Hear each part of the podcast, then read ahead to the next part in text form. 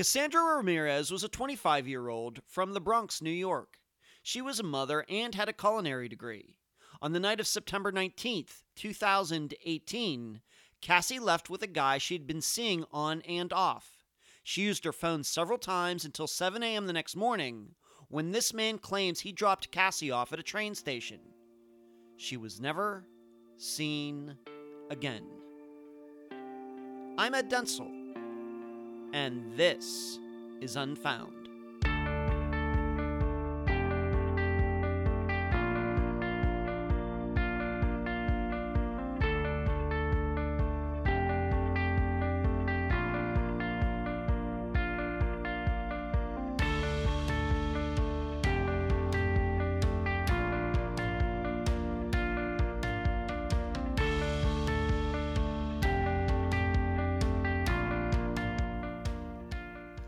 Is going to rough you up.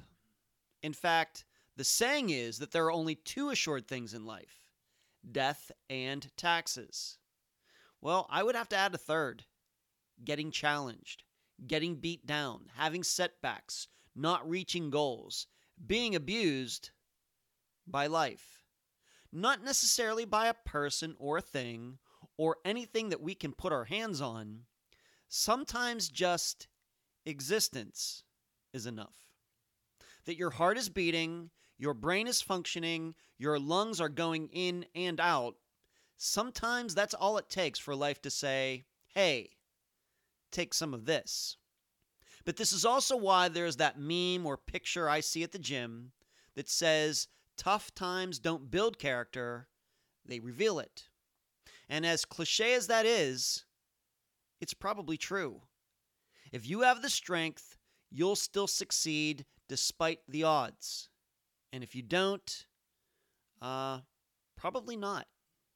Well, in the disappearance of Cassandra Ramirez, she had seen her share of the rough part of life. Some of it by her own making, some of it not. And she was in the process of putting the bad times behind her. Then Cassie disappeared. And we must figure out what happened during her rise to overcome. And now a summary of the case. It is on NamUs, but not on the Charlie Project. Cassie Ramirez fought through a lot during the first 25 years of her life. She had a son who died 12 days after birth. Her father also passed away. Cassie fought addictions to both marijuana and cocaine. At one point, she was even homeless, living in the basement of where she worked. But Cassie managed to turn it all around. She went back to school and got her culinary degree. Cassie had another son. This little guy was perfectly healthy. And she rebonded with her mother after a period in which the two didn't speak to each other.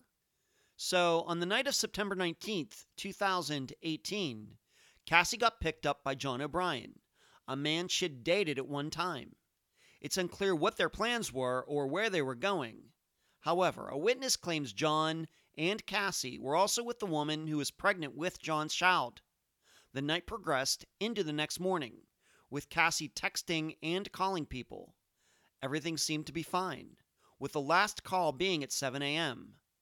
John claims he dropped Cassie off at a train station so she could get back to the Bronx because she had a job interview that morning. Cassie didn't make it to that appointment.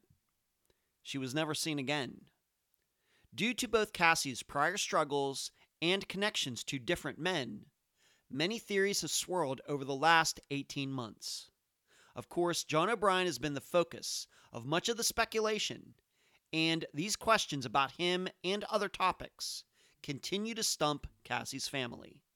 Number one, why did two people who called Cassie every day before she went missing stop doing so immediately after her disappearance? Number two, why did the police not check any video at the train station where Cassie was allegedly dropped off? And number three, what are we to make of a toll booth picture that shows John was by himself when it was believed Cassie and his girlfriend were with him? Cassie's family keeps up hope that she is still alive and are anxious to bring her home.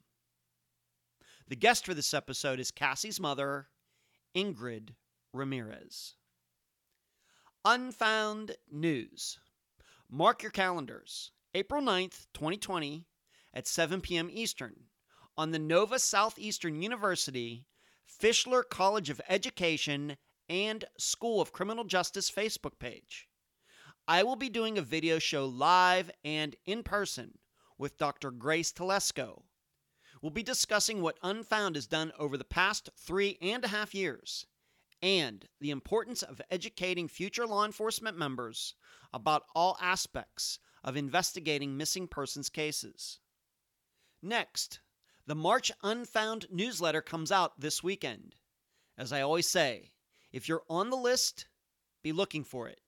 If you're not, email me personally and I will make sure you get the next one. And finally, Unfound will be releasing an in memoriam episode for Crystal Morrison within the next few days. In December 2019, her remains were found. It is believed she died of natural causes due to the sickness she had the day she disappeared. Where you can find Unfound. Unfound supports accounts on Podomatic, iTunes, Stitcher, Instagram, Twitter, Spotify, Deezer, and Facebook. On Wednesday nights at 9 p.m. Eastern, please join us on the Unfound podcast channel on YouTube for the Unfound live show. All of you can talk with me, and I can answer your questions. Contribute to Unfound at patreon.com forward slash unfound podcast. You can also contribute at PayPal, unfoundpodcast at gmail.com. That is also the email address. Merchandise. The books on Amazon.com in both ebook and print form. Do not forget the reviews. Shirts at unfound-podcast.myshopify.com. Cards at makeplayingcards.com forward slash sell forward slash unfound podcast. And please mention Unfound at all true crime websites and forums. Thank you. I'm so happy to have on this episode of Unfound the mother of Cassie Ramirez, Ingrid Ramirez. Ingrid, welcome to Unfound. Thank you for having me.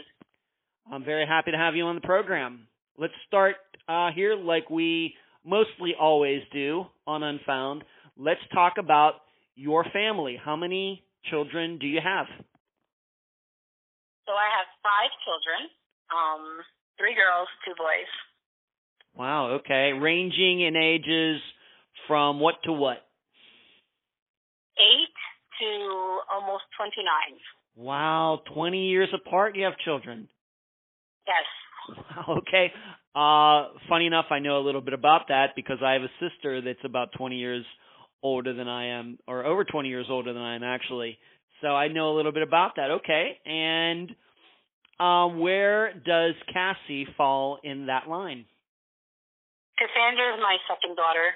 Second child, second daughter. Okay. And uh, when they were all together, um, how they all get along? Maybe the 20 and the 29 uh, year old and the 8 year old maybe don't run into each other much. I don't know, but uh, your your other children, how they all get along? What was the family dynamic there? Actually, to be honest, they all get along very well. Um, the younger Rihanna, the eight year old, she is everyone's princess.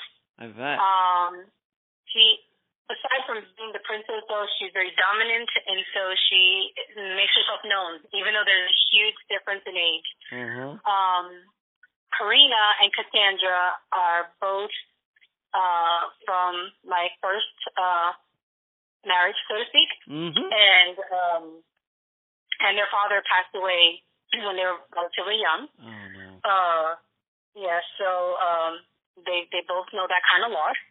Yeah. Um, I remarried and had two boys. Um, and um, things didn't work out between he and I, and so we went our separate ways. And uh, after being married for 14 years, I got into uh, unconventional relationship with Brianna's father. Yeah. And uh, she was the blessing and uh, prayer that was answered for both of us. Wow. Okay. All right. So 29 years old, the whole way down to eight years old, but Cassandra, also known as Cassie, um, it was your second in line. Yes. Okay. Yes. Great. Okay. In- interesting. Sounds a little bit once again like my biological family. Okay. Uh, let's well, being that this episode is about Cassandra's disappearance, let's talk about her. Uh, what are some of the qualities that you think that people should know about uh, Cassandra? Her interests, her hobbies. Um, you know, what was she into? Maybe in school, things like that. Well, Cassandra was very eclectic. Um, she had many different uh, interests. She enjoyed cooking and put herself through culinary school. Um, she actually paid her way through uh, culinary school uh, in New York City. She loved to bake. Um, she enjoyed playing around with her sister. So initially, Karina, my older child, and Cassandra would call each other twins. Um, and I mean, they they were inseparable, always always mm. together. They had kids together. I mean, they everything. Um, they shared the same kind of friends. Um, Cassandra was very artistic. Cassandra loved to put things together. She was very good at um, in fashion. She did some modeling as a child. Um, Cassandra had actually been to a go um, I put her through this program in New York City. Uh, she was 17 years old, and um, she was interested in going into modeling and acting. And um, they went to what's called a showcase. I don't know if many mm-hmm. people are like mm-hmm. are familiar with the terminology, but a showcase is basically where they have a set number of um, aspiring actors. They go and they meet with executives from uh, different types of networks or agents. Um, they also had some directors um, that were in the panel. And so she went off and she did her thing, and she had been selected for what is no longer existence, but for One Life to Live. Um, she was supposed to play the character of Langston. Um, and right before she was able to commit and to sign a contract, she found out that she was pregnant uh, with her first child. Wow. And so she had to, yeah, she had to withdraw from that. And it did affect her. I mean, she was, she was kind of depressed about it, but she is pro-life. And so she did mm-hmm. not believe in, you know, not having her child for her convenience, okay. which I commend. And so she decided, you know, that having her child was more important than you know mm. what her career path was at the moment. Um, unfortunately, she also went into premature labor, and her son, um, Jaden Isaiah, was with us for 12 days before he passed away, and so it was wow. very difficult for Cassie. Wow. And if you if you can say, uh, if you can remember, what what year was that that that happened to uh, Cassie? That was in 2010. 2010, like 10 years ago. Wow. Uh, I, I'm gonna I'm gonna guess that was very very hard on her. Probably for the father too. Very difficult. Um, it was. She her relationship with um Jaden's father became strained. Um, Cassie has always been very family oriented, and so family always meant everything to her. I mean, it didn't. It doesn't matter if it's a cousin, a father. It didn't matter what what the relationship was. If you were family, you were family. Um, when Cassandra became aware of being pregnant, she told the child's father, and he had just came out of a relationship and had a child with that other relationship, and so he did not feel prepared to be a, ch- uh, a father again and he actually did not want Cassie to have the child. And so she decided to go on her own and mm. just be a mom. Um, she she did everything that she was supposed to. She went to the doctor. She went to prenatal. She went to um, to take care of herself. She was just really looking forward to being a mom um, although she was very afraid. And so um, I want to say maybe three weeks before she went into premature labor, she had asked me if I would step in and um, help her to raise the child. And I told her that I would. And so she said, well, when I say raise the child and help me, I kind of mean for you to take him and be mom to him. And when he's older, you know, he can know that I'm his biological mom, but I want him to see you as his mom. Um, she went to a prenatal appointment and everything was great. Um, she came home and um, there was an altercation in the building. The building we lived in in New York City was uh, dangerous. I mean, Mm-hmm. a lot of things happened in that building. That building has seen many issues of assault. Um, women were never safe in that building. There was actually an incident in that building. I just had surgery from an accident that I had been in, and my two daughters were downstairs with some of their friends. And they see this woman flying off where my balcony was, and they actually thought it was me. But I was in I was in bed. I was on my medication, and um, the police came and broke down my door, and they found me sleeping in bed. And I was like, "What's going on?" And they said, "You know, did you hear anything? Was anybody in your apartment? Are you by yourself?" And I said, "I've been by myself. My kids are outside playing." And they said, "Well, someone was just killed right above your balcony." And Wow. so that's the type of building I lived in. It was very, very dangerous. Mm-hmm. Um, so um, Cassandra had been injured uh, the same day that she went to the sonogram. She came back home and she was worried, you know, but everything seemed to be okay. Um, two weeks later, she uh, started to, to have pain and started bleeding. She called the doctor, and the doctor told her to come into the emergency room. And it was like all hell broke loose in the hospital. The room got filled with so many um, medical personnel, Mhm. and I was told that if I didn't sign for her to have an emergency cesarean, that both her and the baby would not make it. So, um, so they did a crash C-section, and uh, and he ended up being with us for 12 amazing days. You know, Mm, yeah. It's Okay. Wow. cool. Wow. That when that was ten years ago. yeah, Wow. May. He was born on um, November 16th, and he passed away November 28th.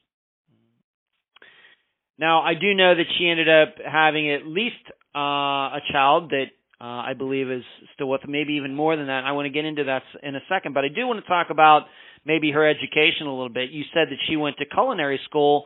Uh, when w- was this? And you said she financed it herself. Yes, she graduated in 2017, in July, July of 2017. Um, and then she, oh, Cassie, Cassie just loved to, she loved to read. And so Hmm. anything that she found that was interesting to her, she would get books and she would, you know, research and analyze. And I mean, this is a girl who was reading by the time she was three. By the time she was in kindergarten, she was helping other kindergartners to learn their ABCs and to learn how to put words together or letters together to make words. Um, Hmm. She, yeah, she, I mean, always very, she's very intelligent, very bright, um, very spunky, you know, uh, very outgoing, and um, and her whole her whole philosophy on life was to always learn things. Um, she Did that surprise you? Though, did, did that surprise you that she went into culinary school? No, not at all. Not. I mean, it was a passion for her. You know, she, like I said, she's very creative and likes to put things together, and she loves to make meals at home.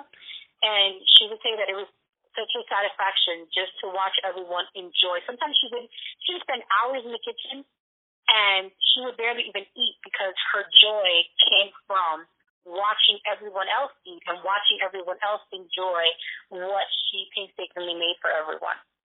Um, actually both of my daughters they like to they like to cook and they like that whole together um sense and community sense and so that i mean Mhm. no it didn't surprise me at all Okay. And uh okay, so she goes to culinary school. Is that like a I don't know, 2-year program or 1 year or what what is that? I'm not i believe it was a one year program Okay. and it was it was at a pretty big deal school in New York. I don't remember the name of it to be honest because Mhm. I was when she enrolled. She actually didn't even tell me she had enrolled. Um, she did that all on her own. Um, And I came to find out accidentally. She had posted some pictures and she was wearing like the chef outfit. And I was like, like, no, you did it. Yeah, I, I mean, I, I couldn't believe her. And she, she was like, mom, like, yeah, I really did this. And, and, you know, when she actually enrolled, she was going through some transitions in her life. And so at first I didn't take her serious, but then she would call me and she would um, tell me about like different menus that she was making, or she would ask for my opinion on if her teacher had wanted her to do like an entree and um, some kind of dessert afterwards, or what wine would go best with what kind of dish. Um, she would call me and ask me for advice, and the way she would speak, you know, you can hear through just her voice and how excited she was about doing this, and she needed to for everything to be perfected. If it wasn't perfect, she wasn't happy, she'd scrap it and start all over again. And so I knew that she that this was something that really lighted up her passion and you know, she was able to direct a lot of energy towards making sure that her meals were just perfect. Okay. All right, let's move back to the children. Now, eventually, though, after unfortunately she had her son uh, uh, die after 12 days, she did end up having children that once again I believe are who are alive to this day and we're doing this on interview on February 23rd, 2020. Uh, how many children did Cassie uh, end up having and when did that happen? So she had Ethan right after. Um, Ethan was born in 2012 and he was healthy, although a couple of weeks early, but not, not too bad. Um, he was 35 weeks uh, gestation, and um, healthy, cute little boy. I mean, oh my God, he has the mm. cutest dimples, and he was born with this blonde kind of hair, and and just beautiful, very very sweet, mellow little boy. Mm-hmm. Um, and he was her world. I mean, so all right. So let me back up a little bit with Ethan. When um, Cassie had the encounter with Jaden's father, and he did not want to have anything to do with Ethan, with, with Jaden or her pregnancy or with her. Um, she got together with Ethan's father, and they had been friends previously, um, but they had not really had, um, like, uh, they had not established a relationship. Now he was there for her when Jaden was born, and he was a strong support system for for Cassie. Um, and everything was pretty okay up until his family found out that she already had a child previous. Um, when they started dating, although the family kind of sort of was accepting of her, they also weren't. Um, they felt to be superior to Cassandra and they did not want their child to be in a relationship with Cassandra. When Cassandra found out that she was expecting, she was really happy. I mean, she was just like, Mom, I'm so excited. I have another opportunity. You know, I'm going to be real careful with this child, you know, just to make sure that nothing like what happened before would repeat. So once again, she became, you know, very involved in making sure that her pregnancy progressed as it should, took care of herself, went to the doctors, made sure that the baby had, you know, the things that he was going to need. I mean, she just really wanted to be that perfect mom. Um, along the way, though, when his father found out that she was expecting, he did not want her to reveal to anybody that she was pregnant. She did not want he he did not want his family to be aware of the fact that Ethan was going to be born soon and that he was a dad. Um, he broke up with her when she had mentioned to a family member of his that she was pregnant. His family had chosen to, uh, from what both had told me, that he was he was going to be um, how do you call when oh, I forgot the name, when they don't want you to be part of the family anymore. Estranged. Right. They they like they really put a stop to him really being with Cassandra, and they made it very difficult. Um, Mm. It, it was very strained, the relationship, and I remember after she would still see him, but hidden. It, he never told anyone really that he was a father. He did not. It was like he was shamed in knowing that he had a child with this girl because they his family made him feel shame for the fact that she was going to bring a child into the world, and that child had their bloodline. So Cassie has a son, Ethan. Does she have any other children? No. Okay. Okay, so and he was so he was born in 2012, and so he is eight years old now. He's going to be eight this year. He's going to be 8 Mm-hmm. Okay. And um, did he uh, live with Cassie for any amount of time between 2012 and when she disappeared? What were the actual arrangements that Cassie and the father's his fa- uh, the father's name is Teddy? Uh, what arrangement did they have for those six years between Ethan being born and her disappearing? So when Ethan was born initially, they came to live with me, um, Cassie and Ethan. And um, shortly after, shortly after Ethan was born, a few months later, Cassandra said, "You know what, Mom? I'm an adult, and I kind of made my bed. So I don't think it's fair for you to have to keep supporting me and supporting my child. So I'm going to go off on my own."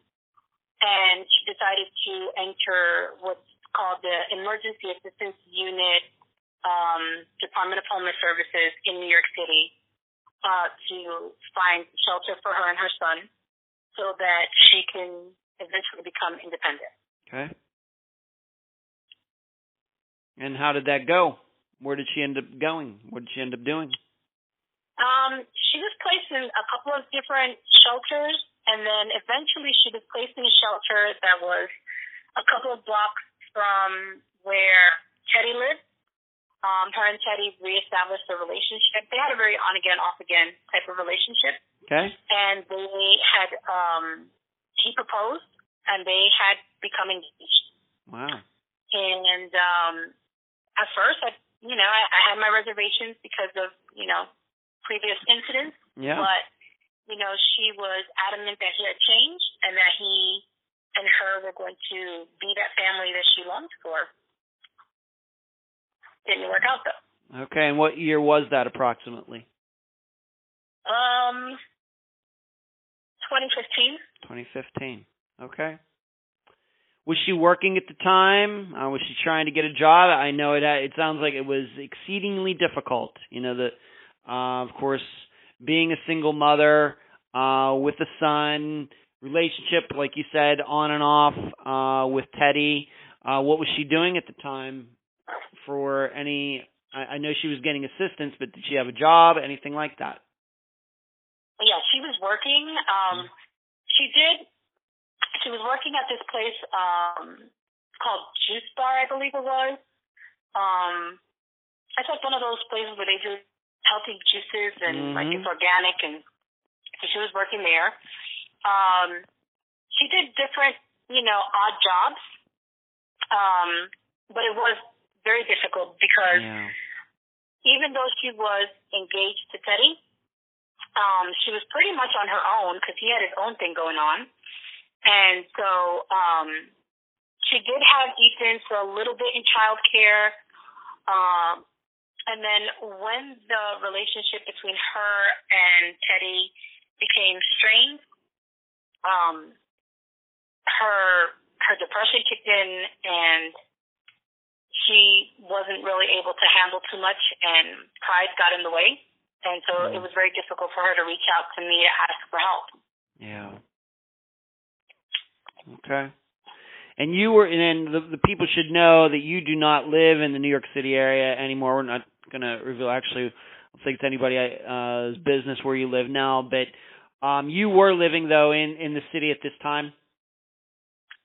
Yeah, I, I was living in the city up until uh, September of 2015. Okay. All right. So you were seeing her go through all these things. uh, seeing these difficulties, but she was trying to make it on her own, and you know this was what was going on. And uh, I understand that Teddy, uh, at the time of her disappearance, he didn't live in New York City either anymore. Correct. He was, um, or he is rather, living in Pennsylvania. Okay. But his mother does still live in New York City, and mm. Ethan is currently living with his mother. Oh, okay. So he does have he does have he, he visits frequently to New York City. Okay, but at the time in 2018 when she disappeared, um, he was in a totally different state. That was his residence. That is correct. Okay. And regarding Ethan, was it eventually did it eventually happen that Teddy had custody? Where was Ethan? Who was taking care of Ethan at the time of Cassie's disappearance? At the time of his disappearance, he was with um, um, Teddy's mom, his grandma. Okay. Okay, was that something that they uh, eventually worked out, like between 2015 and 2018, or how did how did that happen? So, at the time, um, there was a lot of dysfunction going on between both um, Cassandra and um, Teddy. And so they, Children's Services intervened, and um, his mother petitioned for custody. Uh, eventually, they ended up giving custody to um, to Teddy after Cassie disappeared. Oh, okay. Um, but she had she had temporary physical custody, and then both um, Teddy and Cassie had joint custody but there were restrictions on visitation.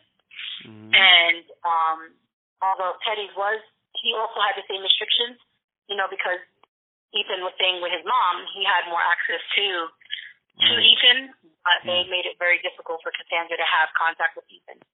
Okay. At the time, would you say around Cassie's uh, disappearance, how often would you say that she got to see Ethan? Not at all. They wouldn't let her see him. Cassie in 2017 had been assaulted mm. and um, she was stabbed. Yeah, we're gonna, yeah, we're going to talk about that. Yes. Right, and it's because of that incident. Um, Teddy's mom made the decision that she did not want Cassie to have contact with Ethan because she feared for Ethan's safety. Okay. Well, let's move right into that uh, being that that uh, you brought it up and we were going to talk about it an, anyway uh, because I think it's important. Uh, let's talk about that stabbing. Um, when exactly did it happen, and why did it happen? It happened in July 21st of 2017. Um, I don't know entirely all the specifics. Mm. I know that I got a phone call at night telling me that um, they wanted to confirm if I was Cassandra's mother. I said yes, and I had recognized the number being from Lincoln Hospital in the Bronx. And I was told that it was a nurse calling to tell me that Cassandra possibly needed surgery. When I asked what surgery, they said your daughter was stabbed. And um, I mean, my world went blank. I, I couldn't. I I didn't understand what was going on. Um, I spoke with an officer and he told me that she was stabbed about five times. It turned out she was stabbed eight times. She was hit with a pipe in her head. She had lost um, a substantial amount of blood. Um, it was in the Bronx when it happened. Uh, when I asked her what happened, she said that she had spent the entire day waiting for Teddy to come home. He had told her, from what she said, that he had told her to come to the house to meet up with her, and that she had spent the entire day with his grandparents. And um, in the evening time, he was upset. She was upset. Apparently, he had been with um, this other female, which is the same female that caused for them to no longer be engaged. Um, and an altercation occurred between the two of them. Who was the aggressor or not, I don't know because I was not mm-hmm. there. Okay. Um, I know that the result was that both my daughter and the other female were arrested for assault. Uh, however, Cassie's charges were dropped when she got to central booking. When the stabbing took place, I ended up flying to New York and I spent a couple of days with her while she began her recuperation process. While she was in the hospital, I was there to, you know, take care of her, make sure that, you know, um, that the nurses were treating her well, that her bandages were being changed. So, so yes, I was there for mm-hmm. her throughout that um, time. Did now maybe you didn't know at the time that this happened in 2017, but in 2020, uh, do you know why the stabbing occurred? I was told it was jealousy um, between both of the females. Mm-hmm. That Edgar was present. Um, Teddy, he actually had uh, called the cops. Um, when the ambulance got there for Cassie, but the the police arrested the girl, um, and Cassie was bleeding. You know, and she didn't even. I guess like her adrenaline was so pumped up she didn't realize how badly she was bleeding. Um, and so when the ambulance got there, you know, and the police got there, they asked him, like, what do you have to do with this? And he said that he was a bystander. He didn't even know either of the parties. Um, and that he tried to get Cassandra's purse from her. And she had told the EMS, if he didn't know me, why does he want my purse? Um, when I arrived into the, the hospital, she was trying to call him and asking him to bring her clothing, which he refused. Um, hmm.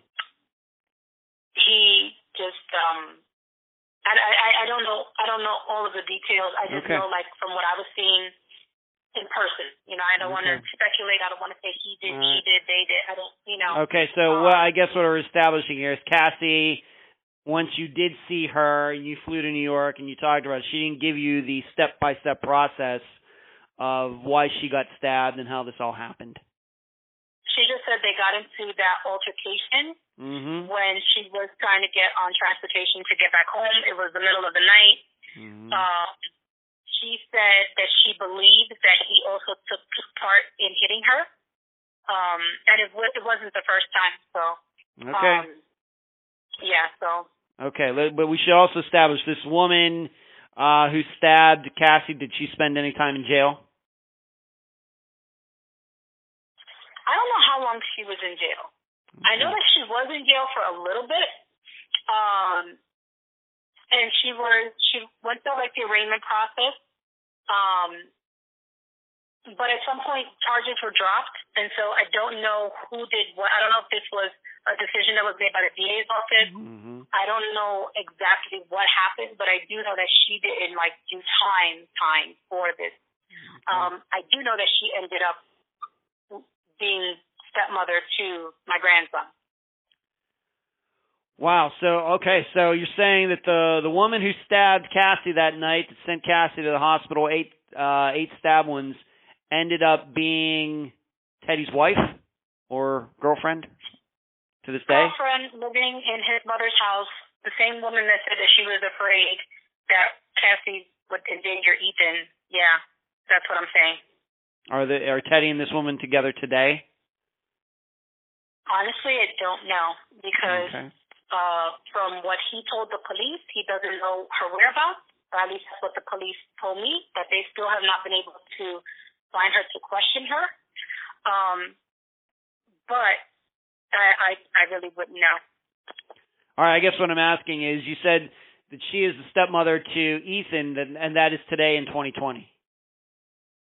That was true as far back as at least 2019. As okay. far as 2020, I don't know. You on this year? Okay. Wow. Okay, and we should also establish that that Cassie did not stab her. She didn't have any. This other woman didn't have any stab wounds. Only Cassie was the one who got stabbed. Correct. Okay. All right. Okay, that sounds very dangerous. Um, let's move on to this, and this also has to deal, I guess, with what you could call Cassie's social life. And like I said, we talk about these things um, because we just don't know at this point what could have led to her disappearance. But uh, to your knowledge, what you know about your daughter, Uh, was she ever into any drugs? Have any addictions? Yes, she did. Okay, well let's let's just talk about. We'll just touch on this. What um, you know, how did how did that happen, and and what was she addicted to? Do you believe? So Cassandra had started uh, experimenting, you know, with marijuana, and her greatest supplier was her baby father. Um, and um, eventually she moved on from marijuana to cocaine, and she also did Molly and um, ecstasy. Wow. Okay. Uh, do you believe she was doing these things around the time that she disappeared? I know you said she went to school and she graduated. Uh, you know, how how bad was it at the time of her disappearance? And you know, did she ever think about going to rehab, anything like that? So, because you, you asked that, because for that, okay, so let me stay back a little bit into 2018. Um, in 2015, after Rihanna's father passed away, I had a very difficult transition, you know, and I was in mourning heavily. And in uh, 2018, I actually uh, decided to get married. Mm-hmm. And Cassandra had noticed the difference, and she had wanted very much to be a part of my life and a part of her sister's life. Um, she and I had been estranged for a little bit um, because of the drugs, mm-hmm. and so it, was, um, you know, we had to reestablish ourselves as adults, and we had to reestablish ourselves as and, and set boundaries for one another. Um, and in me setting boundaries, you know, I always let her know that I was always praying for her and um, that that she needed to make some changes. So um, she had called me, and I was visiting my husband in the Dominican Republic, and I had and I told her, I said, "What's going on? Are you okay?" She said, "Mom, I'm really glad that you answered the phone." And I said, "Why? What's going on? It's the middle of the night. Why are you even up?" And she said, "Well, Mom, I just got out of work." but I'm feeling so down and so depressed that had you not answered the phone, I probably would have walked in front of a bus. And I hmm. was like, I said, baby girl, I said, why, why would you feel this way? Like, like you have so much going for you. And she said, I'm not there yet. She said, every time I feel like I'm getting to a good place, something will happen and it's so devastating. And so the incident that had occurred was that um, Teddy had told her um, I'm going to have Ethan and we're going to go get a haircut. And this is the place where we're going to get a haircut. So if you happen to walk by, you know, it's not like I'm taking him to you, but if you just happen to be there, then you can see him. And when Ethan saw her, he looked at her very puzzled, you know, according to her description. And she said that he said, Is that my mommy?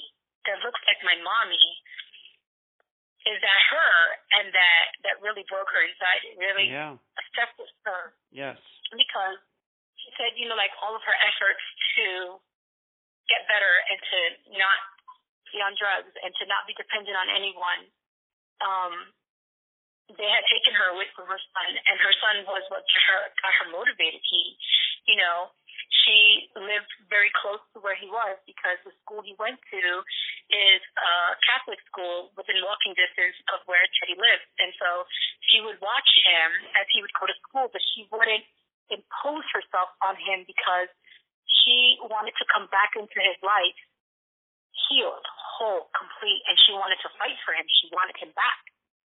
And she knew the only way she was going to be able to do that was if she got herself together you know, she knew there was no way she was going to be able to fight for Ethan and to be able to be in his life if she was going to continue the lifestyle she was living. Mm-hmm. So she made the decision to not continue to be on drugs. And I don't, I don't think she was 100% successful with it, but I don't believe that she was engrossed in it because she would call me every night.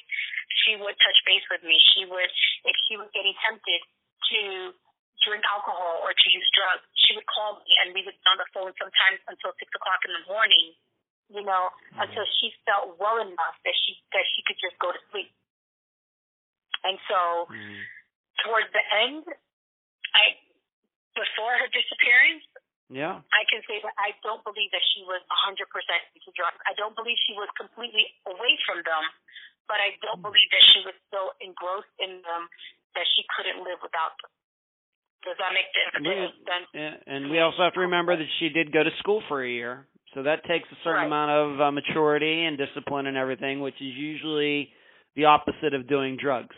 So, um, Absolutely. you know, she's commended to that. So, it, it does sound like she was trying to kick it, but we also know that addicts sometimes they relapse. That doesn't mean they relapse for the rest, of their lives, but sometimes they do. Absolutely. Yeah. I can tell you that before Cassie disappeared, she had spent the day with Rihanna, my eight-year-old. Well, she was six at the time, and I trusted her to have Rihanna with her, and she went shopping with her, took her to eat. They got their hair and nails done. She had some money in the bank. That's not the characteristics of a Mhm. person who is, you know, um, so Yeah. engrossed in drugs that they can't function. You know. Right. I agree with you. I agree with you. Okay. Let's also talk about this, and this is something. And once again, we're talking, you know, about a disappearance here, so we have to look at some of these things. This is not to uh, point out in any way we're not making any judgments here, but we also have to realize that we don't know what happened to Cassie, so we have to look at any situations that maybe she could have put herself into that could be dangerous. You told me that she had put herself on a site known as seekingarrangements uh, dot com. Uh, I have to admit that I had not heard of it until we brought it up. But um, how did she get involved in this? I don't even know what year it was, but uh, was this something do you think that was going on around the time of her disappearance? And maybe you need to just tell everybody what seeking arrangements is and how you found out about it.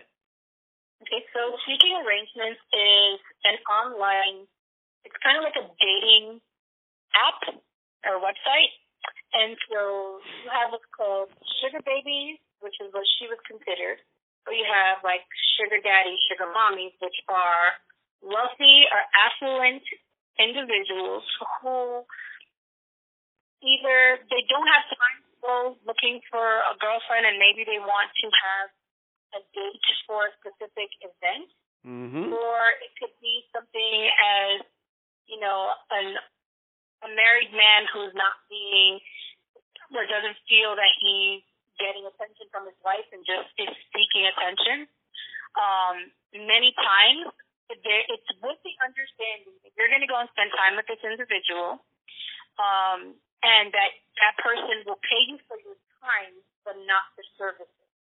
Um, the website is very clear that they're not a prostitution thing. It's not an escort service, although I know that there are many people that do use it as such.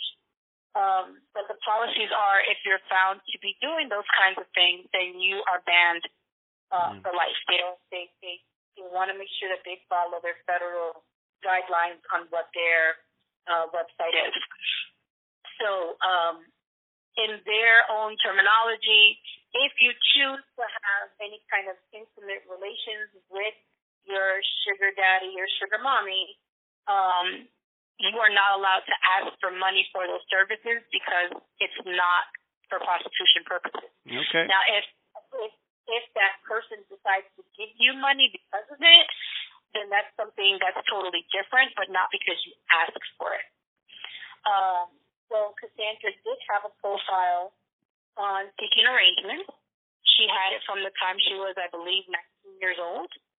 Um, I didn't know what Seeking Arrangements was until my older daughter said, "Hey, mom, do you know what Cassie's doing? Because look at look at her having all this money." And so when I asked her, she told me that she had, you know, in fact, joined Seeking Arrangements. Um, that a lot of times she would just meet guys and have dinner, and you know, they have what's called like a meet and greet um, situation. So you go and meet the individual and decide if this is something that you guys want to seek out or not. Um, and if you decide to, you know, retain that person, so to speak, um, then you would make that decision. And so you could have a client which is what she would call them her clients. You would have a client who said, Well, I just want to speak once a month, one Saturday a month, and for that one Saturday a month, I'll pay you a thousand dollars. Or I just want to see you once a week and I'll give you a stipend monthly for X amount of dollars for you to just have me as your only client. And then when we go out, I will pay you X amount of money for whatever activity we're doing, whether it was a business function or if it was like a reunion, a graduation, a family function, or just to go out to like maybe a Broadway play. She told me she went to a couple of Broadway shows that she would um go to really expensive type restaurants and you know a lot of the people were executives accountant. Um, she one time I believe went out with a judge. Um, I mean, there was a lot of people that she would go out with, Mm-hmm. but she would she would mostly do the meet and greet. And if she didn't feel safe or comfortable, then she would end it right there. And she was never. There was always someone that would go as her backup. Um, I know that her best friend would go with her, and then she would wait for her, whether it was inside of whatever establishment they were in, or you know, just around the corner. She would like. She would never go by herself. There was always someone there with her to make sure that it wasn't like a psycho person or a sick person or deranged person. Uh, how how long was uh, Cassie involved in this? Was she involved in this up until when she disappeared? Um, I know for a long time she had stopped being involved with it, and then I remember having a conversation with her before I came back to New York City that she was like, you know, I haven't I haven't done that in a long time. I kind of I kind of think maybe I do want to do it again, you know. Mhm. But she never committed to it, and so if she did go back on to, I, I wouldn't, I wouldn't know. I don't believe that she did though. I have to ask: Do you think that uh, Cassie followed the rules of seeking arrangements, or do you think that there could have been other things going on here? Once again, in my position, I have to ask, but Right. I think that Cassie's a free spirited person, but she's also she's also a person who's who's shy. So a lot of pictures of Cassie, you can see her look very sensual. You can see her look very daring, but a picture is one thing, and in person she was a completely different person. Um, Mhm. In in person she would be very coy but very shy about her body. She didn't like to be touched. She did not like for anyone to feel that they had that ability or that they could um overpower her by touching her. That was never that was never her style. If she ever did engage in sexual relations with someone or, or was intimate in any way with an individual, it would have been more because of an attraction than because she wanted money. Um, at least not when she was doing seeking arrangements. Now, if she was forced, that's a whole different story. right? you Yeah, know? we're, yeah. We're not talking about being forced. We're talking about adults choosing to do these things. Right. No, I I don't believe that she would sell her body off because she she loved her body. She took care of it. She was very zealous Okay. of, you know, um how she looked, how she represented herself, how she carried herself. She was very vain. Very, very vain. Okay, because this is going, this will come up later. Okay, so we get an idea of her social life. She's going to school. Um, maybe has some uh, addictions that are off, off again, on again. Um, it seems like uh, you know Teddy's family not uh, don't like her very much, restricting her seeing Ethan. We of course know then also that she got stabbed by this woman who was in a relationship with Teddy, and maybe she spent at least a little time in jail, maybe not as much as she should have. So all these things are going on. We also know that uh, Cassie went to school and uh, got her uh, degree there as well. Now let's talk about a guy who's going to be mentioned prominently, I think, uh, eventually. But just in general, who is John O'Brien? John O'Brien is an older gentleman that she met. Um, I want to say it was the end of 2015. she met him through what what they classify themselves is as the 52 crew, which is it's not a gang or anything. It's just a group of kids that live in the same area around this uh, a park that was in the school, and I believe it's like PS 52 or something like that. And so they would call themselves the 52 crew, and they were all skateboarders. So one of them introduced Cassie to John O'Brien, and John O'Brien became instantly enamored with her. Okay, and so what year do you think this happened? How long did they know each other before she disappeared? Just roughly. Um, I believe they met in 2015. As around that same time, around Christmas time, I was having a conversation with her, and she introduced to me over the phone. Okay. And would you say that the uh they were an item? Of course, we know about Teddy, and they got engaged at one time, but that didn't work out. Would you call John O'Brien uh, a boyfriend of Cassie's or not? I want to say that their relationship was very blurred, but I believe that he believed that they were in a relationship.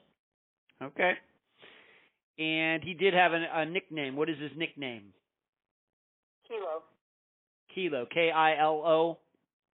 Yes. Okay. All right. Did you ever? Uh, how many times should you say? Of course, we have to remember that at the time of Cassie's disappearance, she did not live in New York City anymore. How many times did you meet John? I met him when when Cassie was stabbed. They had already broken up around the time she was stabbed. Um, and he found out about the stabbing through Karina, and um, he showed up at the house when I was there. Okay. What'd you think of him? Uh, Barring outside every bar, barring everything else that we're going to talk about him later, but at that time when you first met him, what did you think of him? well, when I first spoke to him over the phone, I was very cautious. Um, when I met him in person, I was floored. Um, he was a lot older than I thought he was. He's actually closer to my age. And he was, was very paranoid. Um, he brought drugs with him into the household. Wow. And he made a comment that just left me cold. Um, he said, um, you know, Cassandra's very lucky to even be alive. And I thought he was talking about the stabbing, but what he ended up saying afterwards, he was like, I could have had her killed so many times. I've had people watching her. Is that what he told I've you? Yes, that is what he told me. And I told Cassie, what the hell is this man doing here? And why does he think it's okay for him to even say something like that to me? Did he not realize that I'm doing something? And um, she just told me to, to be quiet and to just let it slide, that she would be with him, that he was apparently taking some substances, and that uh, when he was acting like that, he could be irrational and erratic and unpredictable, so it's best to just not say anything. And because of that, even though he said that, Cassie continued to hang around him. No, he kept coming to the house. Um, Mhm. Cassandra was very annoyed and visibly agitated um, that he came to the house. And of course, he's very engaged. Phone, he got her a television set, he got her stuff, you know, and she was like, well, why did you do this? Like, I, I mean, I was sitting in the bed with her. She was like, I didn't ask you for any of this. And he said, yeah, but I know you're going to need it, you know? And she was like, well, I mean, I appreciate that you got it, but you know, I didn't ask you for it. And I don't know what you're going to ask in return for it. And, he was like, come on, Cassie, don't you know? You're my girl. I love you. And she was like, oh, here we go again. And, um, and, you know, he brought like a, like a gym bag with him. And in the gym bag, he had like extra clothing. He had drugs. He had money. And, um, and he was just a character. Okay. All right. We're going to talk about him a lot uh, uh, uh, later. Um, Okay. uh, of course. So just a shady character. Some somehow they ran into each other. He takes a liking to her. He's buying her things, and you know, I, I it seems they had maybe a relationship one at one time. And like I said, we'll talk about him later. Um, next thing we need to talk about, and this um, happened uh, the the year that she disappeared, 2018 uh, was Cassie raped, and we're not going to use the rapist name, but what uh, what happened? So around that time, um, the apartment that Cassandra was living in belonged to my daughter, my older daughter, and she had just moved to Pennsylvania, and so that apartment, that living arrangement was no longer an option for Cassandra. They did have a falling out um, before. Um, before Karina moved to Pennsylvania. And so um, Cassandra had taken her belongings and left. Um, and she, at that point, began to house hop. There was a time where she was homeless. And she called me telling me that she was living in a basement in one of her jobs. Wow. Um, and I told her that I would help her and that I wanted her to come to, to me where I was, and she said that she didn't want to impose and that she didn't want to be far away from her son, that she's come too close to getting her life where she needs to be in order for her to at least be able to see her son, that she was not going to chance it by moving out of state. Um, when Karina found out what Cassie's situation was, she also tried to get her to come to Pennsylvania because at least in Pennsylvania was a lot closer than I was and um, Cassandra said that she would not be able to because she wouldn't be able to to commute um, back and forth for her job. So she went to go stay with some friends. Um, she left that friend's house and went to go stay with some childhood friends that she had. Um, remember the building I mentioned that was like really really dangerous? Yeah. So um, on that floor there was a family. It was two boys and a girl and um, my kids were very close to them, and they had a very dysfunctional life as well. And so they would come to my house to eat, to feel safe. They would come to my house when things in their home wasn't um, safe for them. And so, I mean, they really grew up like an extended family. Um, when Cassie needed a place, uh, the sister said, I have a place you can stay here with me for a little bit, at least until you get a couple of paychecks and you can get your own place. Um, and she was grateful. She was she was just so happy she had a place to live. Um, and that lasted for a couple of weeks. And she called me and she said, "Mom, I have a situation." And she was crying and she was upset. And I said, "I said, baby, what's going on?" She said, "Why is it that people look at me like a piece of meat?" And I said, "What?" She said, why is it that I cannot have a male friend without a person wanting something from me? I don't even feel like a person. She said, I feel like if I was just put on this earth to satisfy men. And it broke my heart to hear her say that because, you know, she wasn't raised like that. And, you know, for her to feel so broken, it was just really difficult to even hear. Um, and so when I told her that I wanted her to just tell me what was going on, she said, because, you know, this guy, I didn't, when I came to stay here, I didn't realize that he lived here. Um, I thought he lived with his brother, but apparently now that I'm here, he's just here all the time. And, you know, I look at him like a brother. I don't look at him like anything other than he could be my brother, you know. And um, He's been making certain passes. He's been making me feel uncomfortable. And I caught him watching me while I was sleeping. And I told him that the first thing that she needed to do was to tell the sister because ultimately that is the sister's home. And she is the one that has a so and you know what the boundaries should be if the three of them were going to be uh cohabitating. And then it was other, there were, um, the sister had kids there as well. And so uh, Cassie did speak to the sister, and she was like, "Oh, he's harmless. You know how he is, you know." And she said, "Well, can you just talk to him?" Well, you know, he calmed down for a couple of weeks, and um, you know, she, I, I asked her about the situation. She said, "Well, he's been pretty okay. You know, I think he's mad at me for telling his sister, though." And I said, "Well, you know, he's have to deal with it because if you're not pursuing that type of relationship with him, then he needs to respect the fact that that's not something you want to engage in. So um, Cassie was working at a restaurant, and in the restaurant, they were allowed to just reign drink. Uh, she had came home and she had been drinking. Um, it was the middle of the night. It was closer to the morning time because I know that she and I spoke at night, and it was about 2 a.m. when I spoke to her. And then she called me because she would always call me when she was on the bus, and she would speak to me until she got into the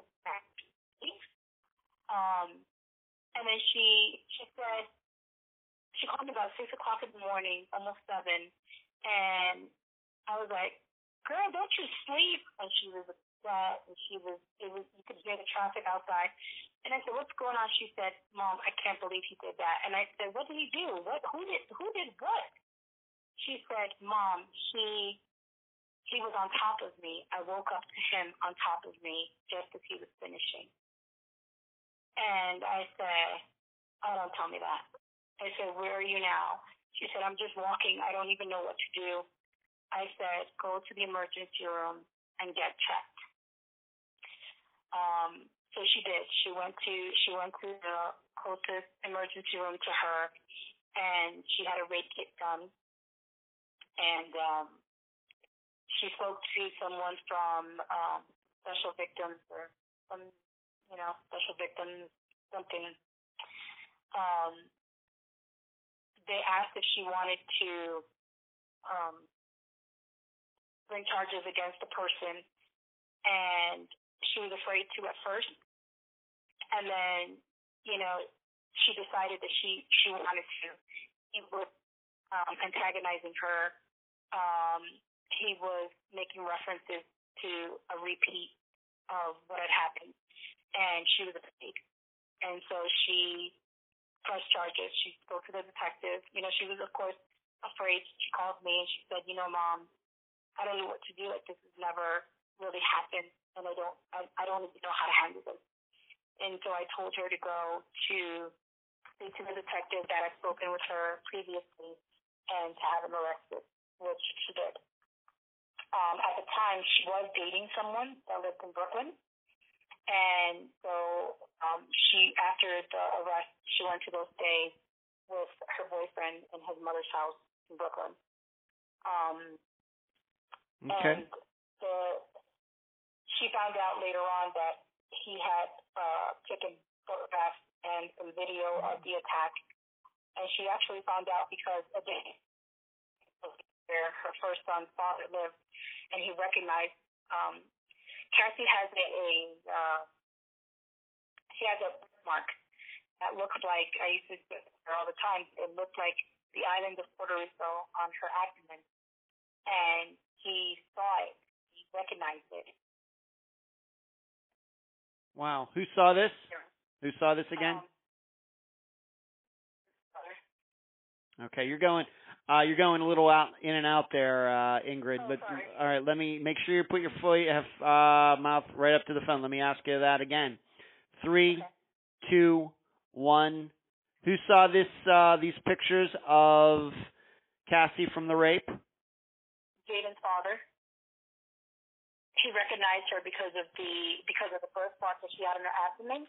That Okay. looked like Puerto Rico.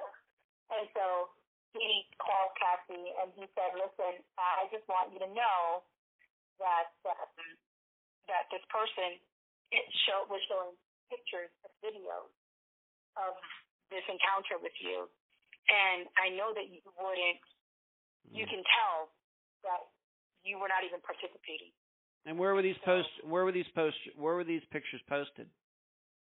I don't know that they were specifically posted. He showed them from his phone. They were they were together. They were all hanging out. You Okay. know, guys All right. building Okay.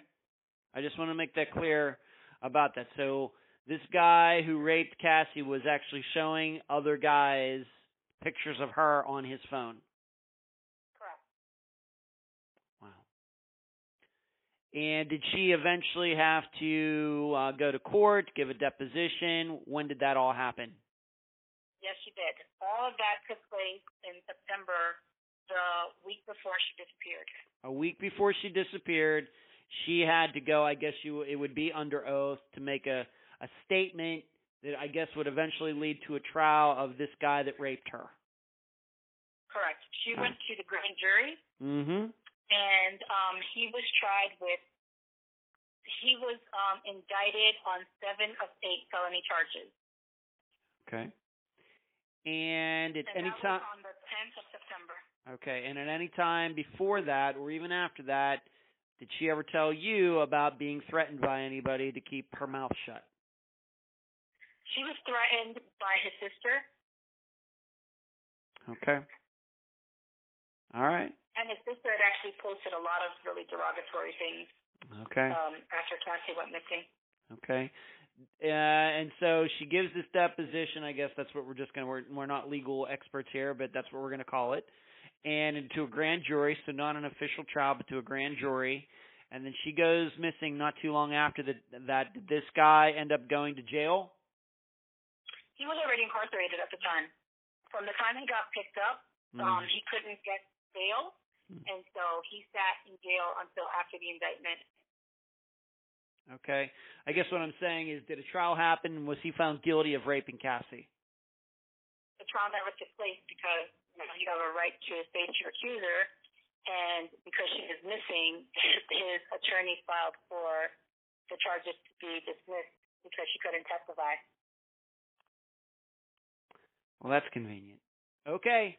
All right. I just wanted to make sure we were clear about that. So she uh, makes her statement under oath to the grand jury. She disappears uh, a week later. And then at some point after that, whether it's in 2018, 2019, his uh, lawyer says that, uh, you know, we have a right, you know, the victim has disappeared and so, you know, we can't go through with this trial. Correct. Okay.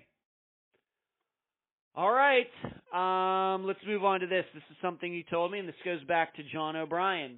Um, why don't you tell this story? I think this might be very indicative of the kind of relationship that Cassie had with John. That she was out out with another guy, and John showed up. What happened? So the guy that she was dating, the one that lived in Brooklyn, um, had mentioned that they had went to um, beach in Brooklyn, and that at some point he that John showed up, and that Cassie had told him um, to just go on ahead without her. That you know she she was going to go meet up with John. See, one thing that I could say, Cassie's not going to lie. If if Cassie's going to do something, she doesn't hide it. She doesn't conceal it. She doesn't pretend that it didn't happen. You know, she will tell you, this is what I'm doing. You can either deal with it or not. You can accept it or not. It's your choice. I'm not going to force you to accept something. I'm not going to sugarcoat it. I'm not going to lie to you. And so, um, Cassie had told him to to just go because she was meeting up with John. Um, he left. He was upset. He went, went home, and then Cassie showed up not too long after that. I think they were in Far Rockaway Beach, if I'm not mistaken. Okay, so she's out with this other guy. John shows up, and uh, Cassie just drops this other guy to go off with John. And you found this out from this other guy. Yep. He told you that. He Uh, told me he told John, and that she that that's what she had told him. okay. Did she at any time say, or Cassie ever tell you why this particular instance happened? Because I got to tell you, I mean, I've been single long enough to know and go on enough dates to know that that's pretty unusual, um, you know, behavior. Uh, you know, did you ever get an explanation for that? I didn't even know that occurred until Mm. the boyfriend told me. Okay, and that was after she disappeared. Right. Okay, did and he? and, and he was already living in his house at the time. Okay. Did he ever have an inkling of why that happened? No. He never said, you know, I found out later Cassie told me that she did that because. No, not at all. Okay. All right.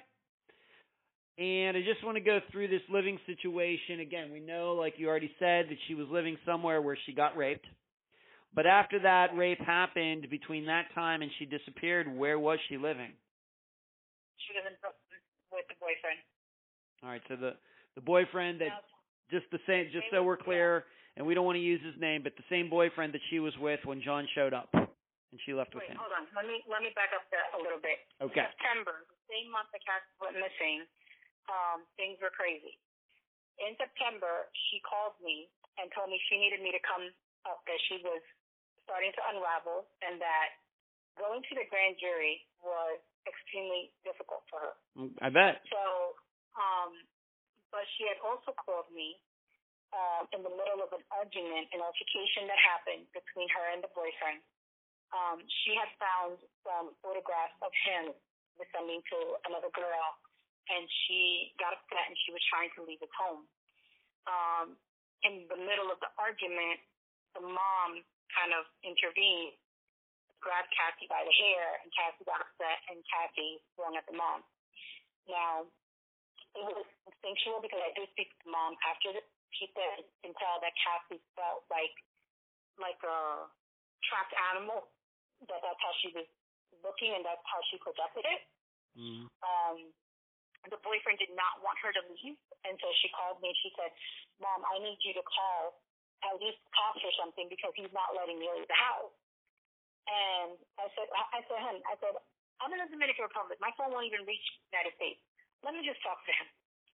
So I did speak to him and I said, you know, listen, just let her go. Let her, let her just, you know, gather her bearings. When she's like this, you're not going to be able to call her.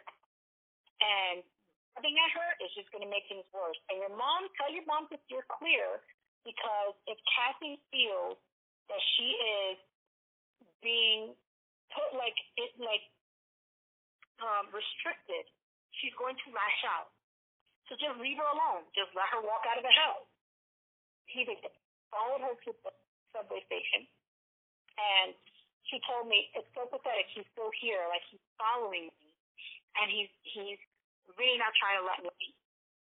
And I said, Well now you're in a public place. So if you feel you know, anything happening, then I want you to just go up to the toll booth person or the, you know, the where you can buy MetroCard and let them know that you're feeling threatened so that he'll leave you alone.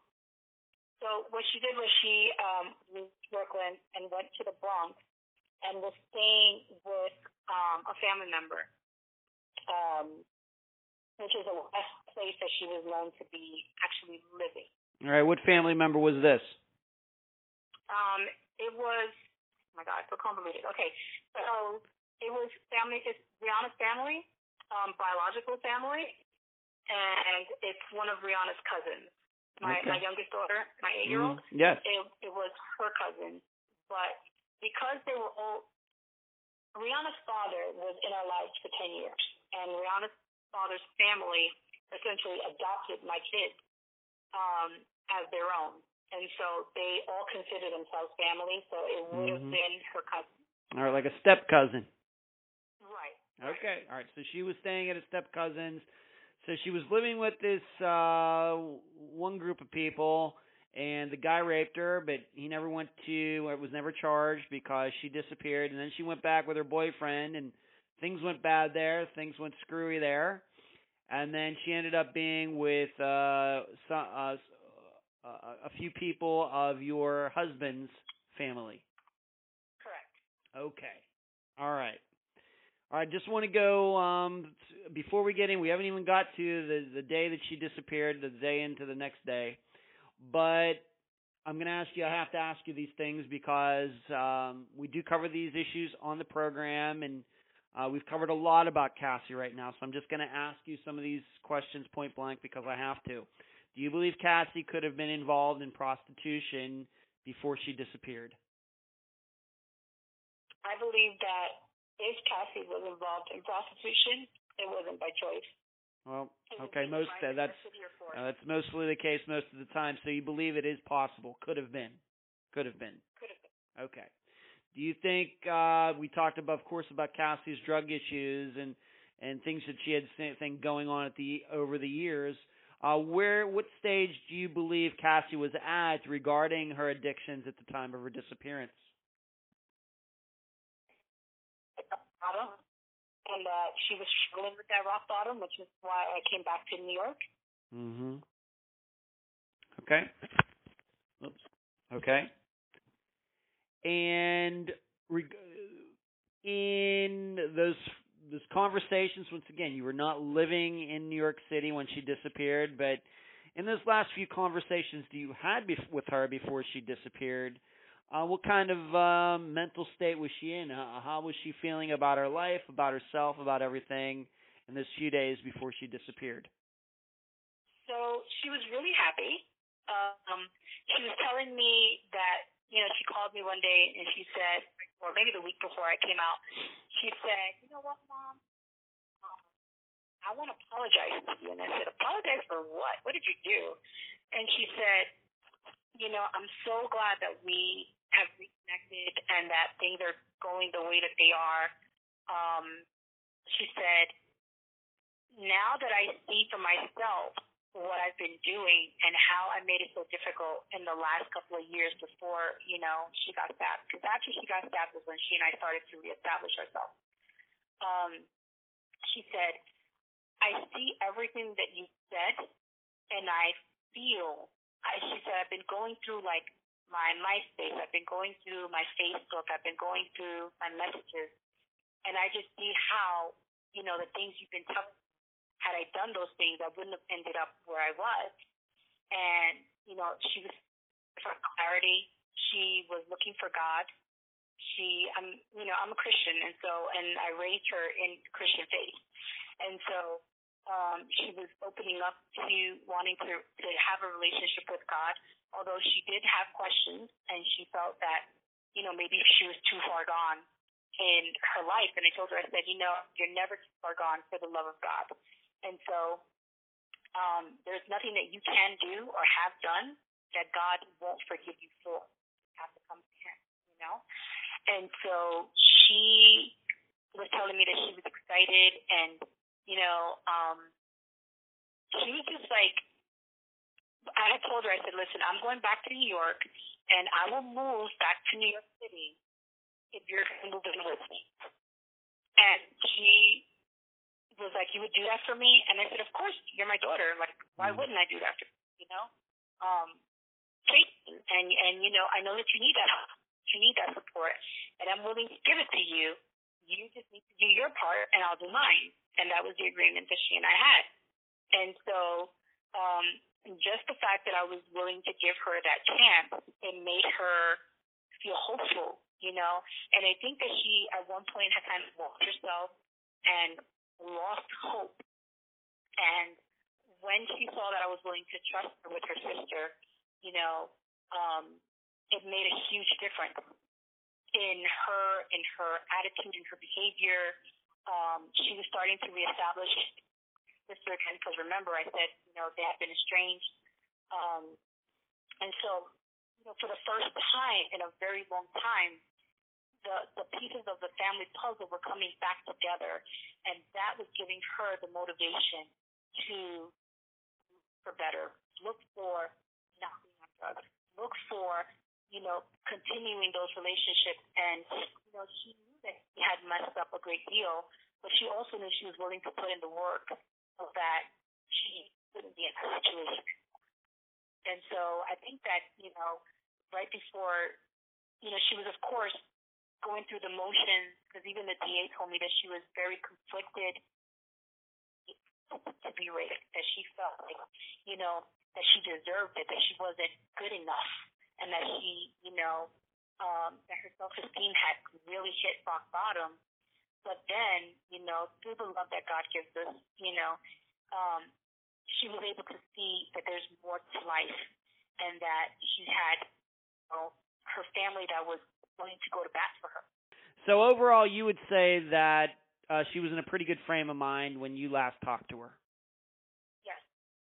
Okay. I, when I last saw her, I saw her the week that she disappeared. Okay. You saw her. You were in New York then. Yes. Okay. Yes. Okay. So you were, but you had gone back to where you lived before she disappeared. No, I had. I, I was spending the summer in the Dominican Republic with my husband. Okay. um, but I live in the Midwest.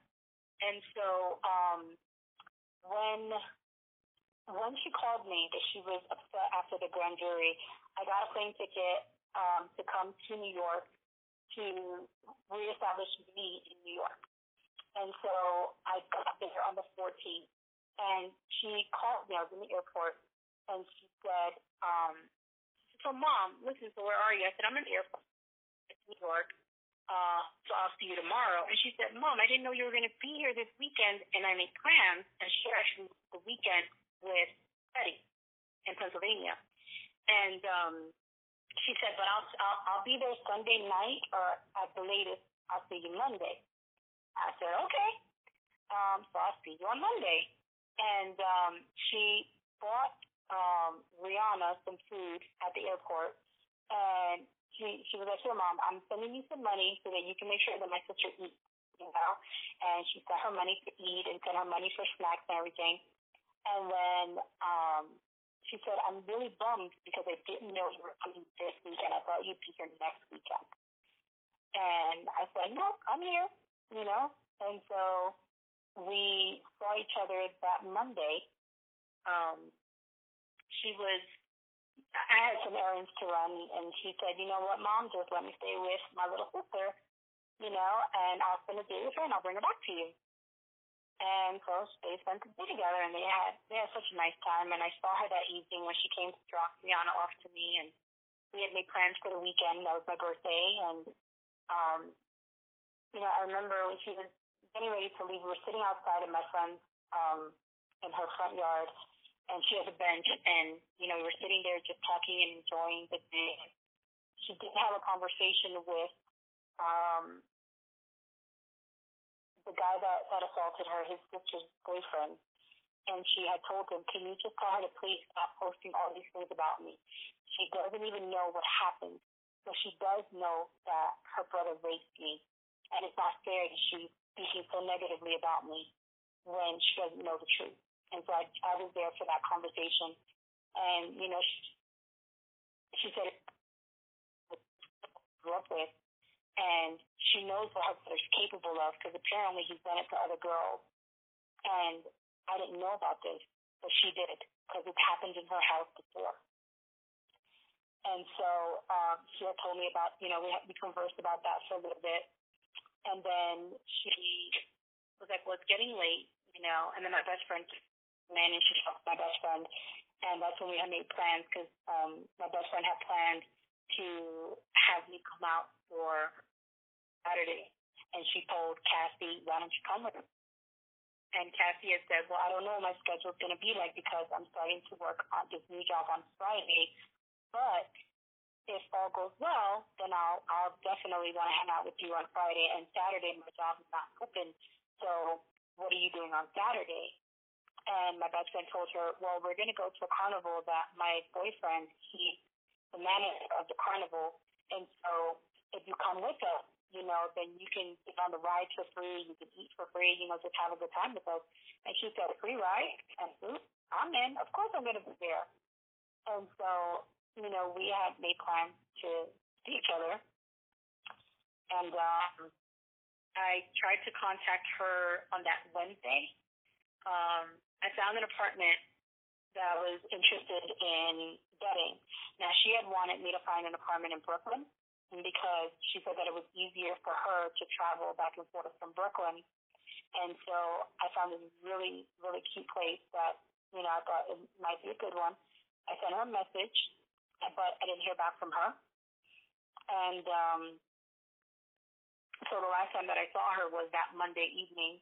And, you know, as as she was leaving, she was. I said, "Hey, baby girl." She's like, "Like yes." I said, "I said I love you. I love you so much." And I gave her a hug, and you know, she hugged me back, and she hugged me back so tight, and she said, "I love you more." And she had like this thing about her smile, and and you know, just the way she turned around and she crooked, you know, the side of her head and like, I love you more. I was like, nah, you don't, but I'll see you this weekend, you know? Mm-hmm. And it never came to pass. That was the All right. time I saw her. So let's move up to that day of September 19th, 2018. What do you know about her movements that day? So, uh, that day, the 19th, was when I saw that apartment. Okay. and I had um I had texted her, but she had not texted back. And I said, oh, she's probably busy. And besides, because like I knew that she was going to start this new job, I just didn't know what day, and I didn't want to like get her into any kind of trouble or anything. So, um, so I really didn't, you know, I didn't worry too much.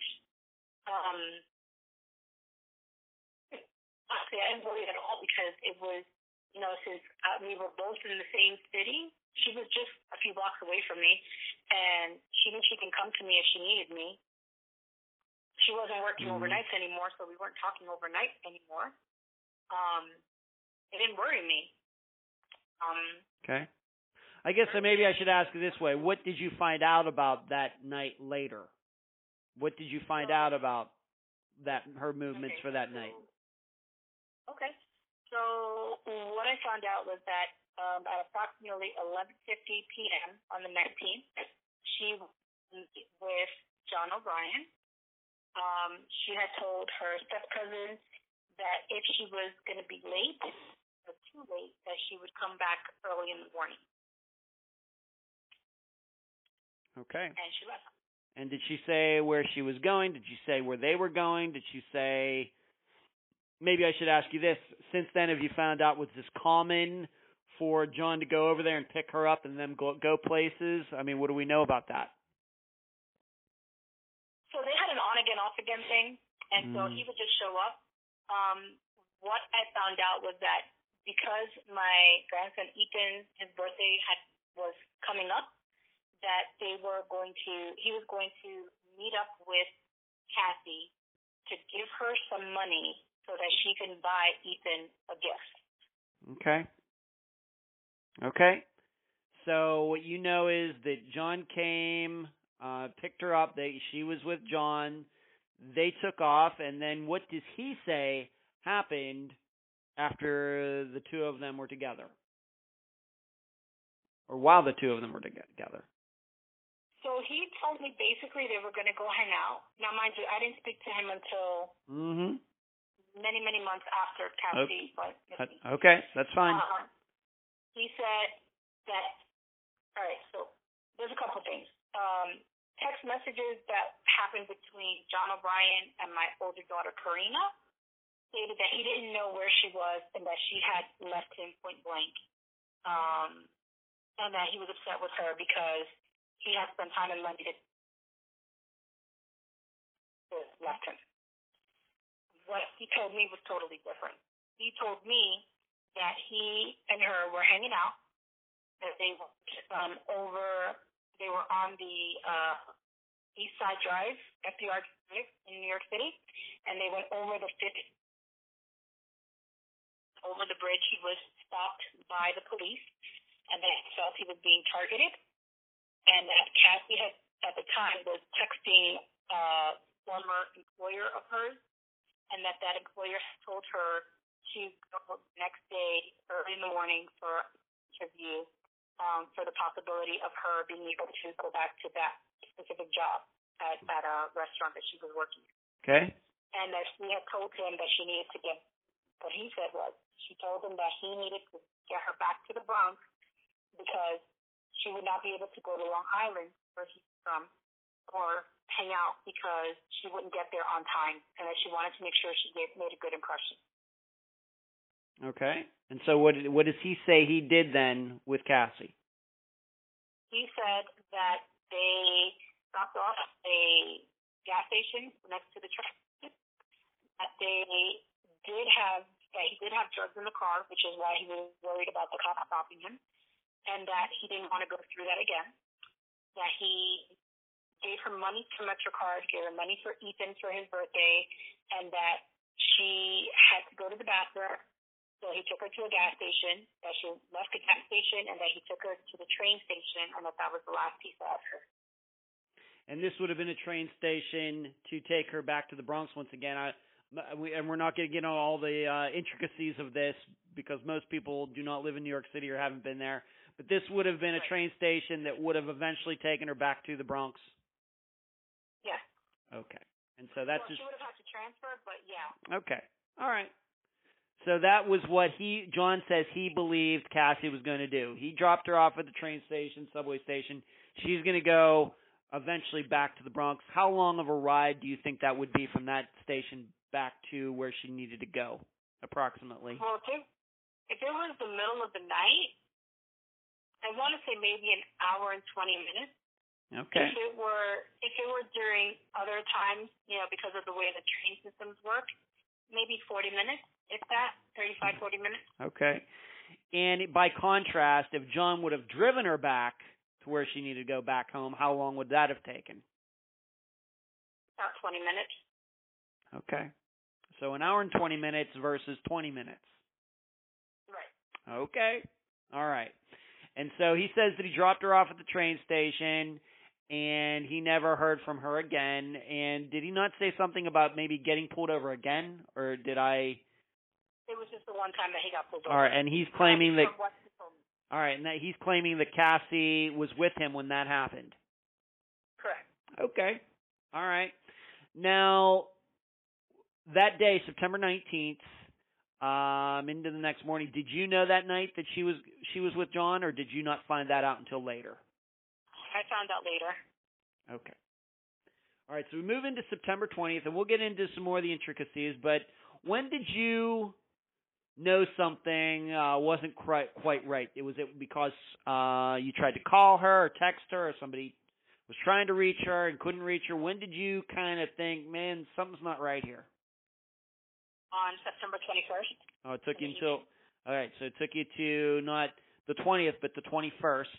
And uh, how did that all come about? So I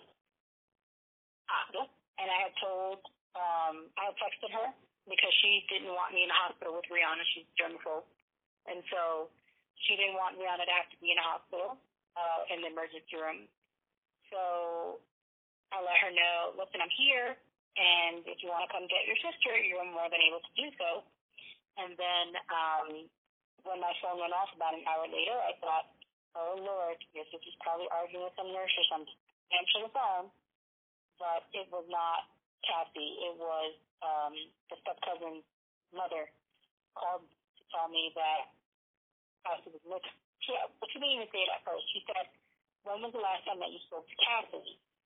And then I told her that I had seen Cassie that Monday. I said, why, what's up? And she said, Ingrid, Cassie and heard from. And the last that I spoke with her, she told me that she was with Kilo and that he was acting rather odd and that she was concerned. Huh. Okay. So that's what they told you. What did you do when you heard that? Did you call? Did you try calling Cassie? Did you try texting her? Did you call John and try to talk to him? What'd you do? I tried calling Cassie several times. I tried texting her. Um, I did try and get in contact with John, but not until the next day because at this point, you know, um, John had been known in the past to have Cassie with him for several days at a time. Mm-hmm. And so it wasn't unknown for him to do that. Um, I know that I contacted my daughter Karina and I told her, I said, Karina, um, try getting in contact with your sister because I'm being told she's missing. Um, I went the next morning, early, early in the morning, to the police station to report her. Okay, so on September 22nd is when you went to the police and you filed a report. Correct. All right, and I did say that uh, the police, eh, what I would call quickly, they uh, she ended up Cassie ended up being on NamUs uh, national database for missing people uh, fairly quickly within nine days uh, from the time of her disappearance until she was posted. So it was even quicker than that. It was like less than a week. Okay, and what did what did they do? Uh, did they take it seriously? Do you know if they went and talked to John? Anything like that? Well, initially they didn't want to take the complaint because they said, you know, that Yeah. she is 25 years old, she's a female, um, she's probably working. I mean, they kept giving me all kinds of reasons Sure. why she wouldn't be answering her phone. But the biggest thing that I had, you know, in my corner was, I'm sorry, today's my birthday, and Cassie usually fights people to be the first person to say happy birthday to me. There's no way in the world that Cassie would not be in contact with me at this hour of day without saying happy birthday. Um, Cassie and I had our issues, but you know, she she's Mhm. like, You're mine. You belong to me, you know, and so uh and if I tell her I'm worried about her, she call me right away. Okay. Um, yeah, so they ended up going to the job that she was supposed to start, and they the, the job told her that she never reported in, that she was expected the day before actually, and that they had also tried to contact her but that they couldn't. Um, I called Karina and told her what was going on, and I told her she supposedly was with Kilo, and so Karina started trying to call Kilo to find out, and that's when he sent her the text message that she had left him flat and that she he was upset with her. Um, Okay. then, um, I mean, yeah, so Okay. just madness. All right. Do you know if the police, though, at that time, uh, tried to track John down and ask him some questions? They did, and it took them a long time to find him too. Okay. They said they, they spoke with him. They spoke with Teddy. They spoke with the boyfriend. Um, I do believe that they did lag a little bit. Um, the, the officer that was assigned to the case um, got reassigned to the UN, uh, the UN session. So um, there was a lot of things that, a lot of communication. I think that they didn't get to have on time. Um, I, I did, you know, I mean, I'm not an investigator. I, I know nothing about, you know, surveillance or anything, but I started going into like people's Facebooks, you know, uh, people that were in common between um, Cassie and Kilo um, areas and stuff. And so I was able to locate a couple of addresses through parking tickets. And I went into the block of where Kilo would hang out, and I spoke with someone there who told me that, that she did, in fact, see Cassie on the 20th with Kilo and Kilo's other girlfriend, who was pregnant at the time, and that the girl had mentioned, this, this, this witness had mentioned, um, Cassie's here? You and Cassie got back together? And that he was like, you know, she's my baby. She's always to be my baby. And, um, and he was like, yeah, we're getting back together. And he, you know, this witness told me that he really believed that they were getting back together. Um, that was the last time that I could say anybody saw my daughter, really, like that actually saw her. Okay. All right. What were your feelings at the time when you um on September 22nd, 23rd, 24th, 25th? Uh, did you suspect that being that you did find out that she was with John, did you think something bad happened, or did you think that you know she, you know she just ran off with him, or you know for some days? Uh, what were you thinking at the time, uh, late September 2018? Um, I was conflicted. I was like, oh my God, please do not let it be that I'm fi- filing a police uh, false police report that she's not really missing. I think that that was like very top of my head because the last thing a person is going to imagine is that their child is going to be missing all this time. Sure. Um, initially, I was thinking that maybe she was somewhere and that she just needed a break. Um, not from me per se, but I think that she just felt overwhelmed at the time. I don't know. Like, I guess I've had so many feelings about it, and so you know, I still have even more feelings about it because inherently, as a parent, you don't want to think my child is out there being hurt, or my child is out there against their will. My child is out there going through who knows what, you know. And so I think that in order for me to maintain my sanity, it was easier for me to think, this is nothing. this is just, you know, this is just Cassie being Cassie. And, you know, like I was very adamant that, you know, because I did feel that there was something going on, but at the same time, I didn't want to feel that something was going on. You know, I think I was in a great deal of denial about the severity of her situation. Um, and you know, like I said, hindsight is twenty twenty, and I wish that I would have pushed even further. And I, I, I wish that I would have been a little bit more vocal with the police um, when they were first questioning me and questioning the situation and circumstances. Um, and it's not that I didn't want to defend my child because they, you know, they were like, well, you know, your daughter's been arrested. Okay, yeah. What does that have to do with what's going on right yeah, now? Yeah, nothing. Um, it was just it was just maddening, you know, that I was being told that if she were a boy, a male, or if she were a minor, that she would have more attention. That, that because she's a beautiful 25 Latina woman in New York City, that she would not have um, she would not have coverage or she would not have the attention had she not been a 25 year old pretty Latina in New York City. And that I was actually told by the police department. Hmm. Okay.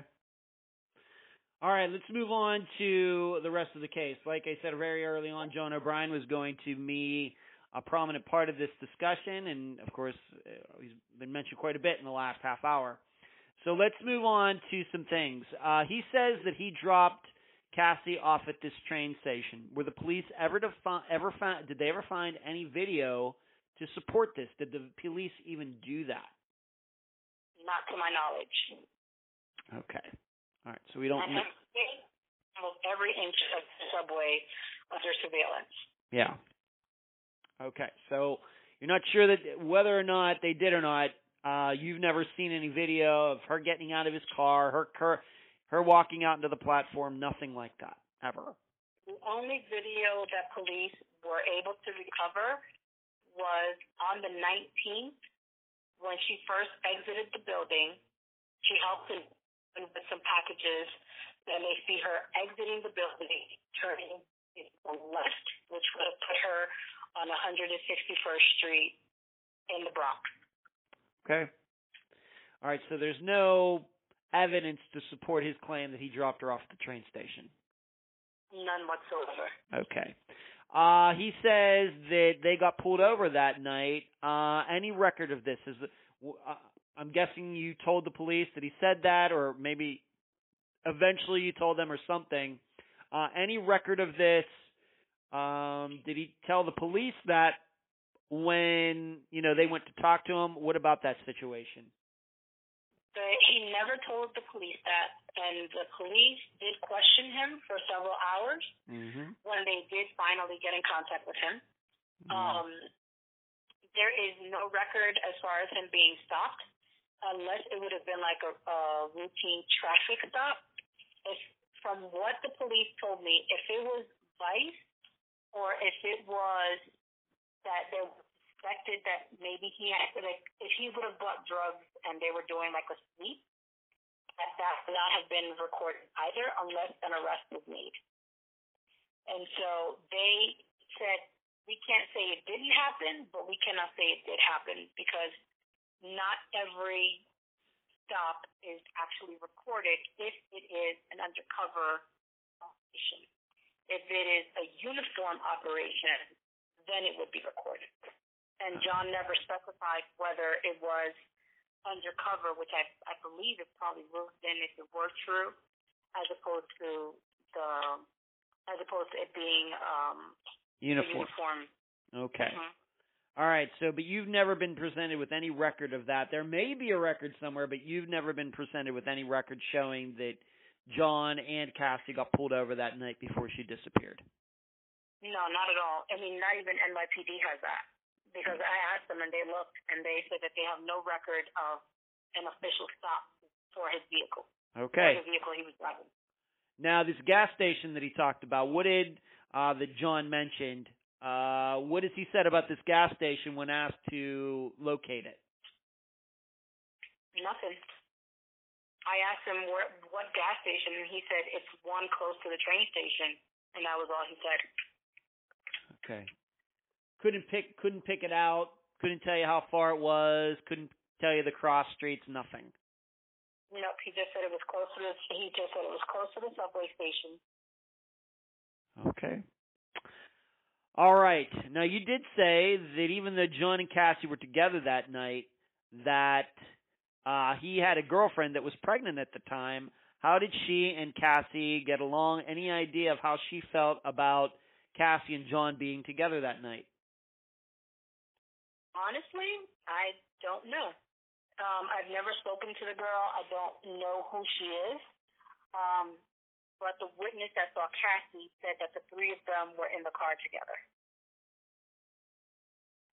So they were all three together. So it wasn't just. John and Cassie, but it was the three of them together. This witness said this. Right in the morning, when in the morning of the twentieth, Mm-hmm. she said that the three of them were together, and that's when he questioned um, Kilo and said, you know, oh, so you're with Cassie, and they were like, well, what about this girl who's pregnant? How is she hanging out with you guys, and she's pregnant with your kid? And she was like, John, you're so crazy. Like, you, think you're just crazy. I don't think you're thinking about this, but you're crazy. And then he just laughed at it. He thought it was funny. And if you, I don't, I'm not saying you have to say this person's name, but who is this witness that saw uh, John with his girlfriend who was pregnant and Cassie together? Who is this person? It's a person who lives in the same block where they hang out, and they have that John has been known to hang out in. And I asked her, "How do you know my daughter?" And she said, "She's been to my house. Of course, I know your daughter." She she was like, "You have an amazing girl. She's very sweet and very helpful and very kind." And she was describing Cassie to me. So there's no doubt in my mind that she knows Mm-hmm. very well who Cassie is and would have been able to identify her. Pick her out. distance. All right, and uh, do you know what approximately what time this person saw the three of them together?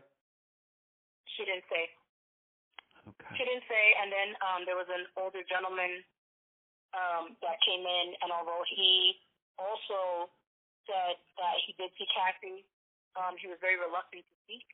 And he told the person that I was speaking to that he would prefer that she no longer continue the conversation with me. Okay.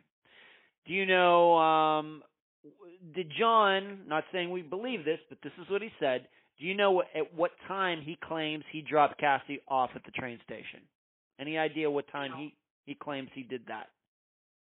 I don't know, but I do know that the detectives say that the car that he was driving was time stamped throughout the different toll booths that he would have had to go through to get home. But I don't know any times. Okay. But we do have this witness who claims the three of them were together sometime that morning on the 20th sometime. So if he dropped her off, it had to have been after that. But it's just interesting to me that if this witness saw the three of them together, it's funny how John never brought that up. Right. Okay. And also, by the time he dropped her off, from what the detective said, they can see inside the car, like as you go through the toll booth, you know, it Mm. has pictures. Okay. Um, and he's alone in the car. He's alone in the car. So not only is not Cassie in the car, but his girlfriend's not in the car either. Correct. Okay. Uh, but did he ever tell you what time this toll booth picture was taken? No. All right.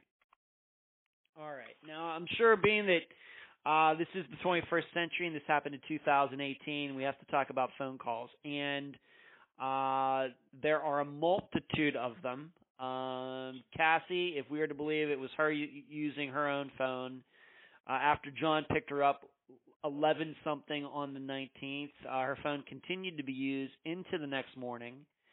And the listeners should also know that um, we've done some work here at Unfound to give Ingrid, uh, put names to a lot of the numbers that uh, are on the records because Ingrid was very gracious in giving us the records so we could look into them for ourselves. And one of my assistants is doing some work on that as we speak, and hopefully after this interview is over, I'll be able to uh, expound on that a little bit more.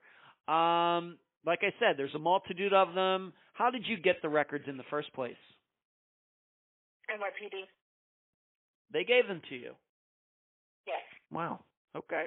Well, that was kind of them. That usually doesn't happen that way, Ingrid, if you don't know. so, okay, so they gave them to you. Do you know if um they looked into any of these numbers, talked to any of these people? Have they ever told you anything about that? I know they said that they were looking into the last phone calls. Um, and they had questions about some of them, but they could not elaborate Mm-hmm. because they said that um, because it's a pending investigation, that there's a lot that they're not allowed to share with me. Um, they didn't say anything as far as they were leading into something. I actually um, spoke with the detective via email about a month ago where I asked them if there were any updates and, you know, the response that I got was I was actually hoping maybe you had an update or maybe you had a lead Mm. because all of the leads that we've had have come back empty. Okay. All right, so you got these records, and the last call that was made from Cassie's phone, um, of course, we know that it doesn't necessarily have to be Cassie, but what we're saying is no outgoing calls after this one, and it seems that anybody who tried to call the phone or text the phone never got a response, and this was roughly around 7 a.m. on September 20th. Uh, who was this call to? Um, I'm not even sure. Okay. All right, but we do have the records, and and um, Right, we do have the record. okay. So let me let's uh, maybe try doing it this way, just so uh, uh, all the listeners know. Uh, when let me, I first have to explain something to the listeners. Uh, Ingrid gave us the records. They are extensive. In fact, the records that you gave us go the whole way back to August of 2018, and they go well past the the accepted disappearance dates of either the 19th or the 20th. They go up to like the 27th or 28th, something like that. And what we did was using some databases that are free and some debate databases that you have to pay for. Uh, we were able to put together names with a lot of the numbers and just a general, and I gave you the names of uh, many of the people uh, that those numbers go to. Uh, would you say that you recognize many of those names, none of those names, 10%? You personally, what would you say? Um, I'm looking at them now, and I can tell you I recognize one name and one phone number. Just uh, who who is this person? That is the step aunt. Step aunt. Okay. Mm-hmm. Would this have been one of the people that Cassie was living with at the time? No, she lives in Florida. Oh, and okay. She's actually the one that was talking to Cassie when she said that she was with Kilo and that he Mm. was acting strange. Okay, so that is that phone call. That's the one that you see on there that you can pick out that you believe that name that you see on the 19th, maybe even earlier the 20th, that's the one in which Cassie said, "You know what? John's acting a little weird." Yeah. Okay. All right. Uh, let's move on to this. Now, the last phone number, we're not going to give the, the number out, but uh, we were able to track down at least one name that can be connected to the number, and the name, according to the database, now is Eric, middle initial G, Petaway. Have you ever heard of him? No, Never. Okay. never. Okay. And I would remind, remind the listeners that it is possible, even though this is a relatively new disappearance, at least in Unfound's word, world from about a year and a half ago, it very well could be whoever had the number at the time of Cassie's disappearance could have gotten rid of that number and somebody else could have that number. So it could be that Eric Petaway, the number that he has now that is connected to Cassie's records, he may not have had that number at the time. However, given that the disappearance was only a year and a half ago, I'm inclined to believe that is his number. But you have never heard of Eric Petaway. No, not at all. Okay. All right. And we did look up um, some information on him, uh, and he's been in court, but just for some custody issues, some other things, and he is in his 50s. The other name that uh, was connected, um, the reason that this number caught our attention was because there were many calls from this number before Cassie disappeared, but none after, and this number uh, is connected to a woman. Her name is Eloise Peralta. Have you ever heard of her before? No. No, at all. Um, and you actually called this number, and what happened? Oh my God, I called so many numbers. Um, that's that's the one where I called and a guy picked up the phone hmm and said that that number did not belong to this individual. Okay. So it could be either that this person is lying or that the database uh, that we had is not up to date. It's possible either way. Um, but those were two numbers that, in our estimation, caught our attention once again because one was the last number that the phone dialed, and the other one because the number was used so many times before and then nothing after. So why did this person never try to call Cassie again? We just don't know. But uh, listeners should know Eloise Peralta, according to our records, is in her 80s. So I'm inclined to believe that maybe it's the phone is in her name, but somebody else was using it. In fact, um, Ingrid, you said that there was a situation with another number on that list that you didn't you didn't recognize the name right away, but then you figured out it was connected to a guy that Cassie knew. Correct. Correct? Some guy that she had left something at his house and he was trying to get back in touch with her or something. Right. That night, um, on the 19th, Yes. she had she had texted him and said that she needed to. Actually, I'm sorry, not the 19th, the 20th. She had texted him and told him that she had left a blouse in his house and that she needed that blouse because that's the one she wanted to wear to go to um, the interview, and that she was on her way to go get it.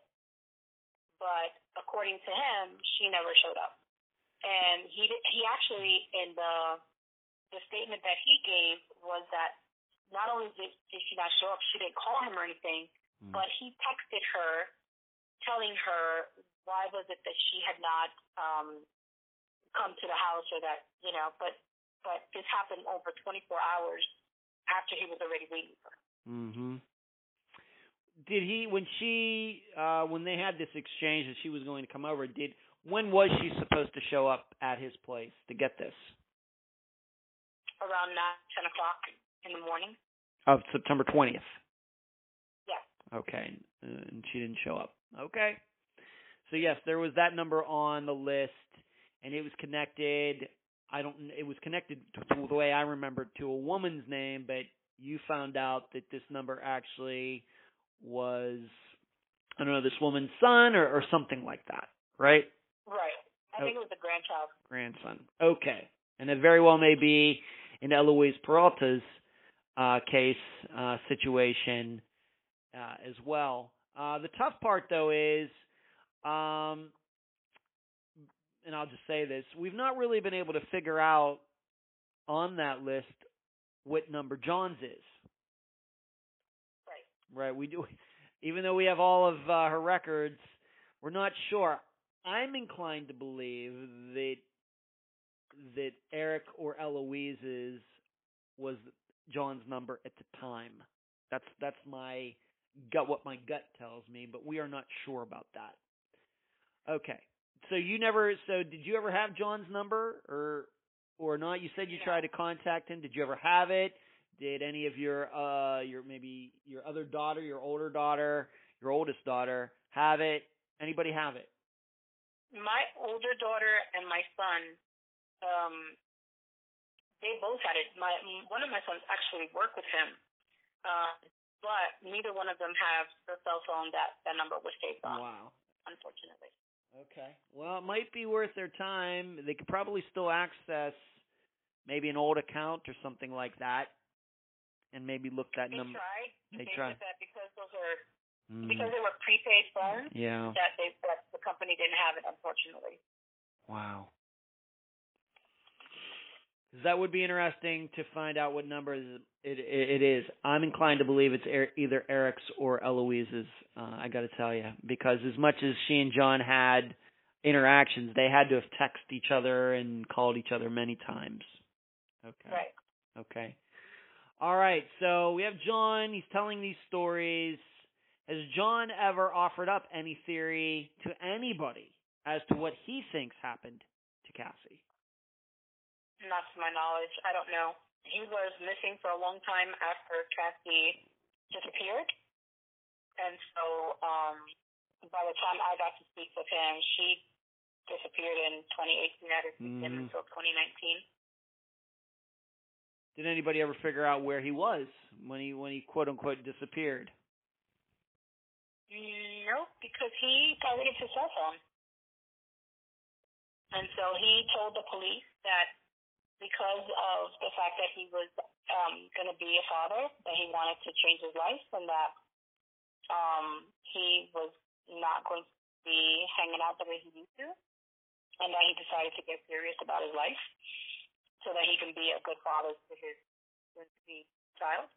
Uh and that he didn't want to complicate his girlfriend's life, and that um that he just you know stepped away from life in New York City, so to speak, and that he just went back to doing his construction work in Long Island. And his family owns a construction company, correct? Correct. All right. Do you think any? I, I'm guessing then they knew where he was during this time. Is is is uh, the woman that was having his child certainly knew where he was. His other family, his parents probably knew where he was. But anybody trying to get in touch with him regarding Cassie's disappearance couldn't find him. Well, from what they told the police, because they live so far out into the city, I mean outside of the city, Yeah. that they didn't they weren't even getting reports of like news from New York City. And so they had no idea that um Cassie was missing. That his parents the police found him through his parents and that the way they were able to find out about Cassie is actually when a detective from their local town came to them and asked them if they knew who Cassandra was. And they said yes. They were like, oh, you know, our son used to date her. And they were like, oh, so you are, in fact, John O'Brien's parents. And they were like, yeah, what's going on? You know? And so the father, who you know, older and sickly, had said, um, you know, they put him on speakerphone. And they said, well, you know, this is Detective such and such, and, you know, we're here to ask you some questions. And that he spoke to the detective.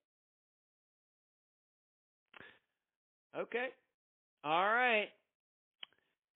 Um, so the parents are saying they didn't even know that Cassie was missing. I guess that means that John never told them that Cassie was missing. Correct. All right. Let's move on to this, and we cannot forget this. Obviously, John's statement, not a lot of uh, facts to bra- back it up, but we cannot forget about this. Just to remind the listeners, that Cassie, a week before, had uh, made a statement in regards to her being raped the summer before. Uh, she did receive threats, uh, at least from one person, that being the alleged rapist's sister. And I have to ask this to your knowledge, John O'Brien and this rapist, did they know each other? Uh, were they friends? Any belief that maybe John should be believed and he she did he did drop her off and somehow this guy who allegedly raped Cassie, they ran into each other. Uh, did John and the rapist know each other? They knew each other, but they weren't friendly with one another, at least to my knowledge. Mm-hmm. Um, and um, the rapist, he was incarcerated at the time, and the police said that they don't believe that he's smart enough to have done something to Cassie.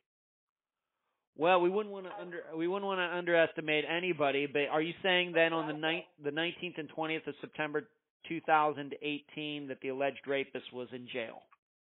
Yes. Okay. Do you have any idea how John reacted when he found out that this guy had allegedly raped Cassie? No. Did does anybody I, I don't know, but I know that he was always very possessive of Cassie and very protective of Cassie in his own way. Like he's like to me very narcissistic.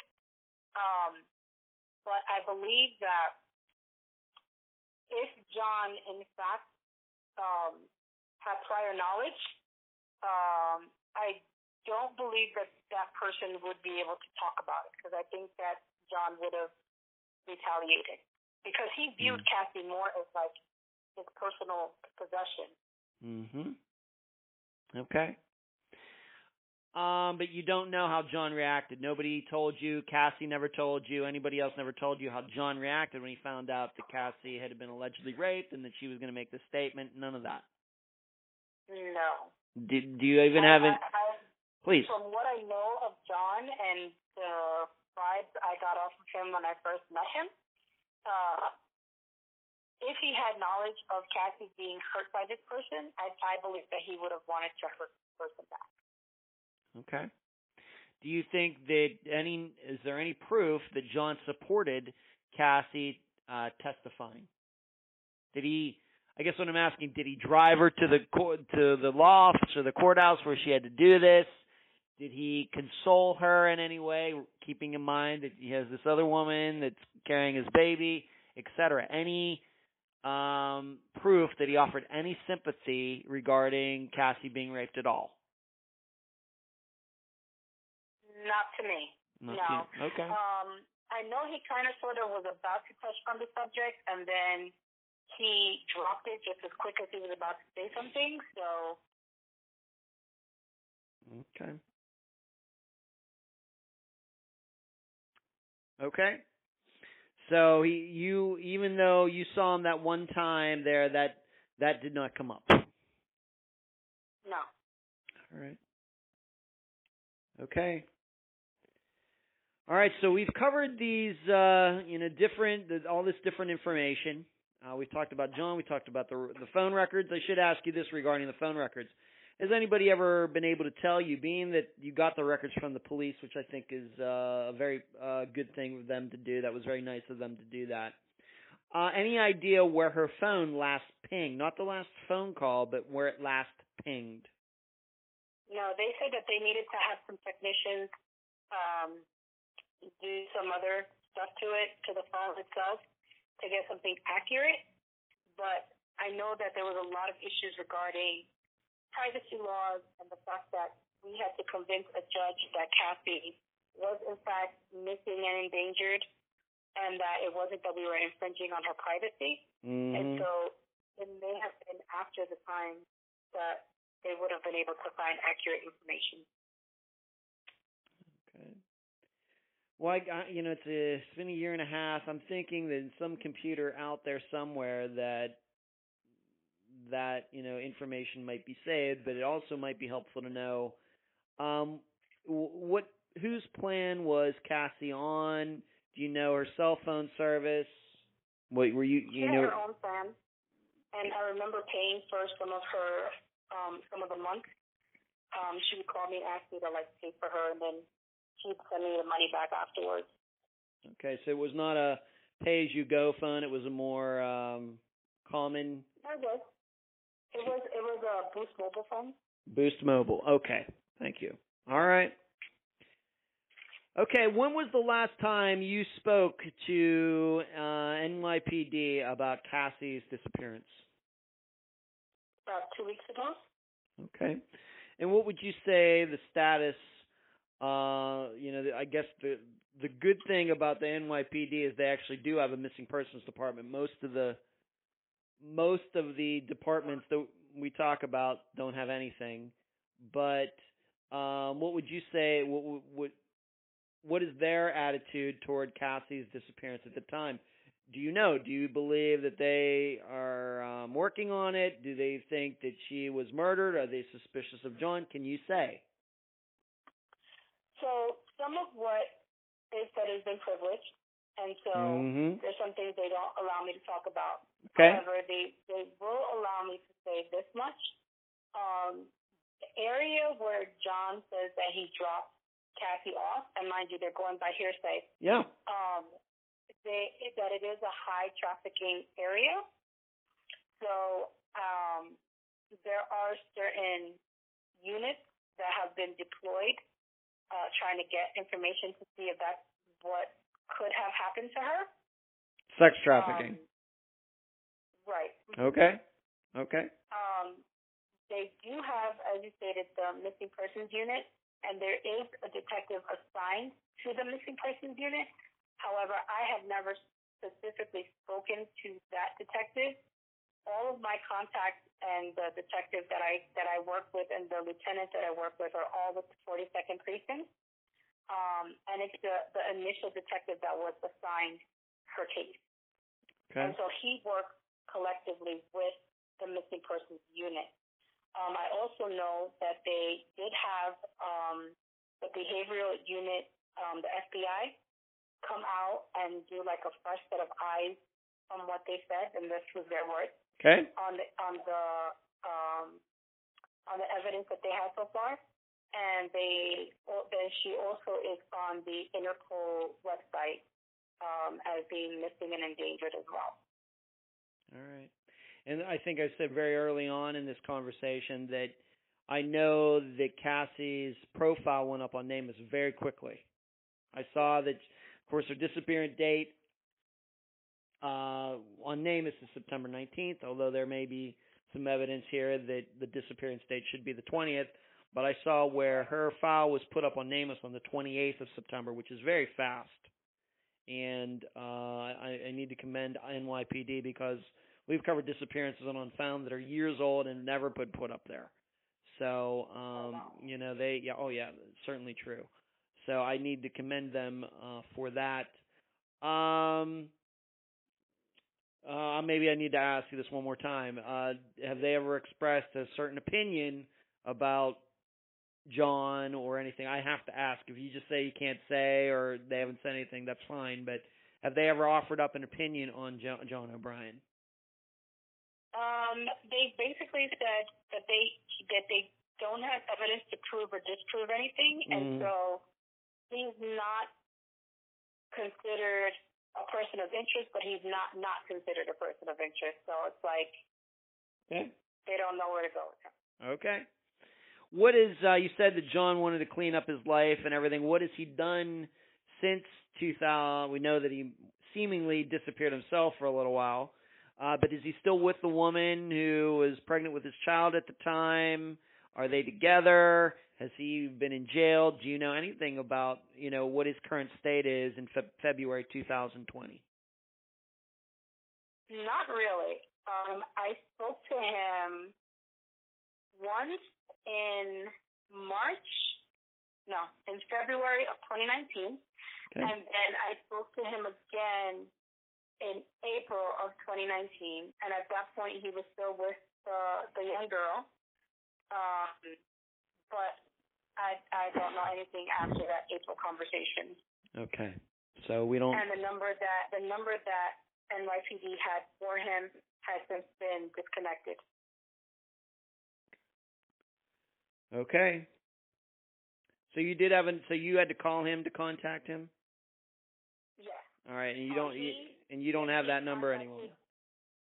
No, when he spoke with NYPD, um, he told them that he wanted to talk to me, and but at initially NYPD did they wanted me to Mm. speak to him, but over the phone uh, at the precinct, um, they were hesitant about him having a conversation with me by myself. I guess they thought I was going to lose it. And then Mhm. um, months later, they ended up giving me the the um, the phone number uh, to see if maybe he would tell me something, but he never he never indicated anything other than what we've discussed. Okay. Uh, including never giving his own theory as to what happened to her. Correct. Okay. And you don't have that number now, a year later? I have I might have it written down somewhere that the detective gave it to me again, but he said but this number was disconnected. Okay. That's well, uh don't of course uh I would like to see that number, have that number if you can find it. Uh you know, would certainly like to look at it, uh see what we can do with it. You know, just you never know. Okay. Um what I, I obviously this has been very difficult. The last year and a half, I'm sure this has been the worst uh, time of your life. Uh, Ingrid, how are your other children handling it? Um, I think we're all coping very different. Um, I myself, after Cassie went missing, um, I ended up losing my housing subsidy, and so I was homeless for the past year and a half. I actually just got Oh, into an apartment less than a month ago. Um, my eight-year-old has been terrified that she will go missing, and um, it's been a very difficult adjustment for her. Um, my son that's in the hospital right now can't even mention her name without breaking down. They were always very close. My other son, Luke, is very angry and um, volatile. So it's been very difficult for all of us. Um, I've I've had a couple of health scares, and you know, um, it's just been it's been awful. Um, my eight-year-old says, "Mommy, my twinnie is missing," because they have pictures of them looking so similar at Rihanna's age, and their facial features are very similar. And so, you know, sometimes I'll just sit and cry, and she's like, "Mommy, you're thinking about Cassie, then aren't you?"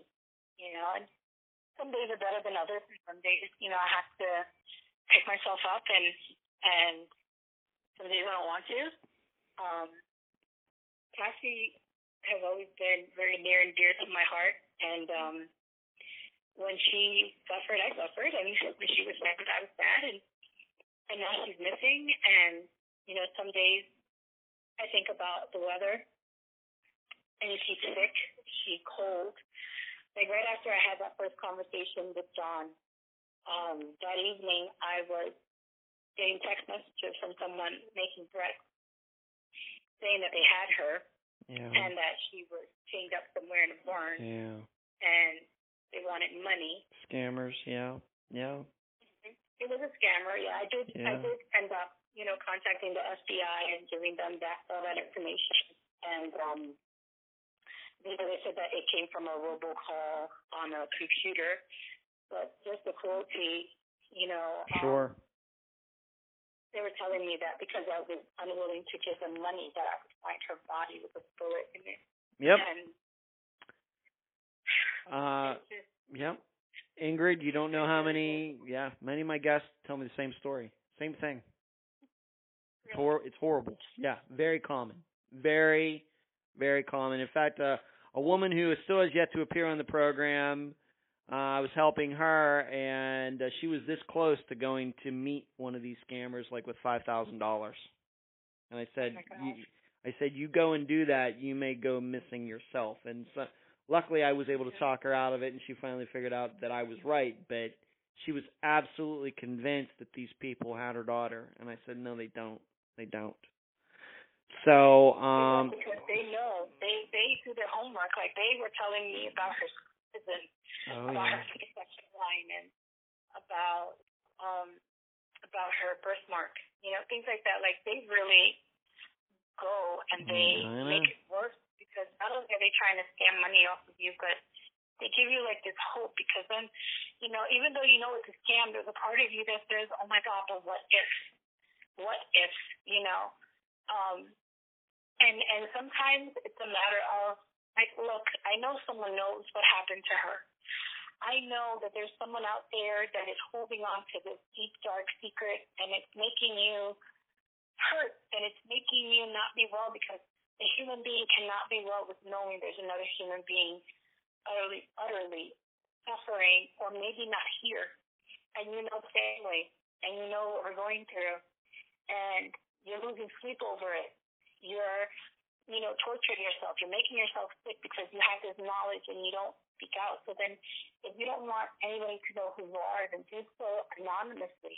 There's so many ways you can just, you know, give a quick phone call and hang it up, and you know, you can do a fake Facebook profile and say, "This is where you can find her." You know, um, just something so that you can find her and give her whatever treatment she needs or medical or whatever.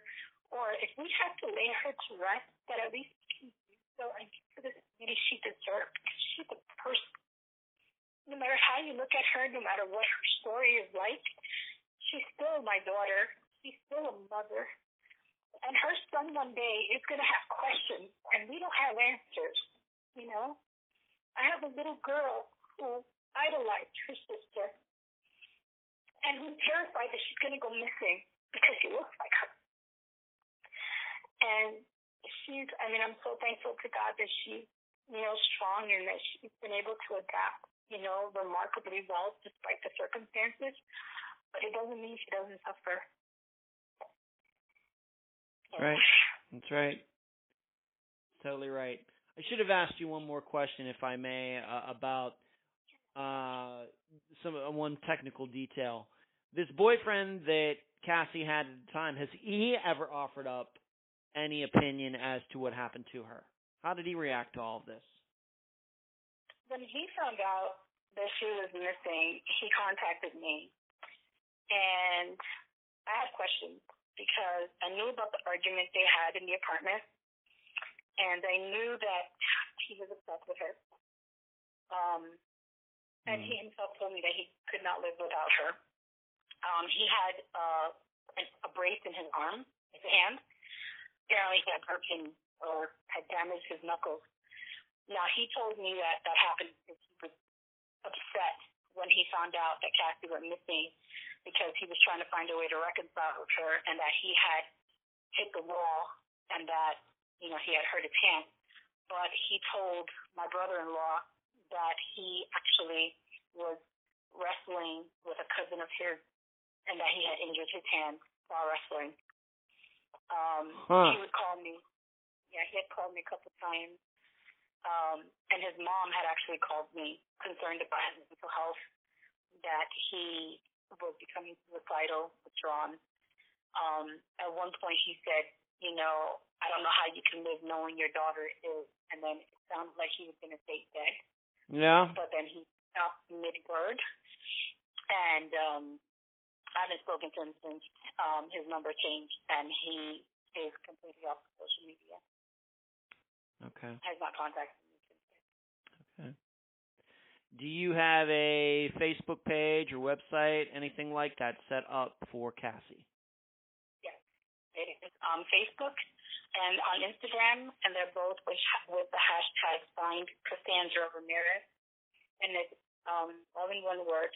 Um, it's with a capital, capital K A S S A N D R A R A M I R E Z. Okay. And there's like we have different hashtags. Um, one is signed Cassandra Ramirez. The Mhm. other one is Missing Latina in the Bronx. Um, and there's another one is in love. Um, there's a couple, um, but definitely you know, on her Facebook page, you know, you'll be able to see it, and you'll be able to see like the different reports that have you know gone out. We have we did speak with Telemundo and um, Univision. Um, Dateline did like a written piece on her as well. It's all on there um, on the efforts that we've made to try and locate her. But Okay. so far, no one has offered any information or any leads or any proof of life or not. Okay. Any last words before we conclude this interview, Ingrid? Um, I just want Cassie found. I just want her to know that she's loved. That if this is something that she's chosen to do, which I don't believe, because I don't believe she would ever purposely cut herself out of her son's life, and that she knows that will accept her no matter what. That if she's okay to just give a phone call, a message, anything that that, that can let us know that she's at least alive that if there's someone out there that knows something, that they do the right thing, that they, if they don't want to say exactly what, at least lead us in the direction where we can find the answers that we need. And just to remember that Cassandra's a person. She's a human being. She's a person that I rate. She's a person that had a lot of love in her. I believe she still do. I do not believe that she's gone. At least I don't want to believe that she's gone. And that someone have a heart. hmm and that they let her go. Right. Ingrid, I appreciate being on this episode of Unfound.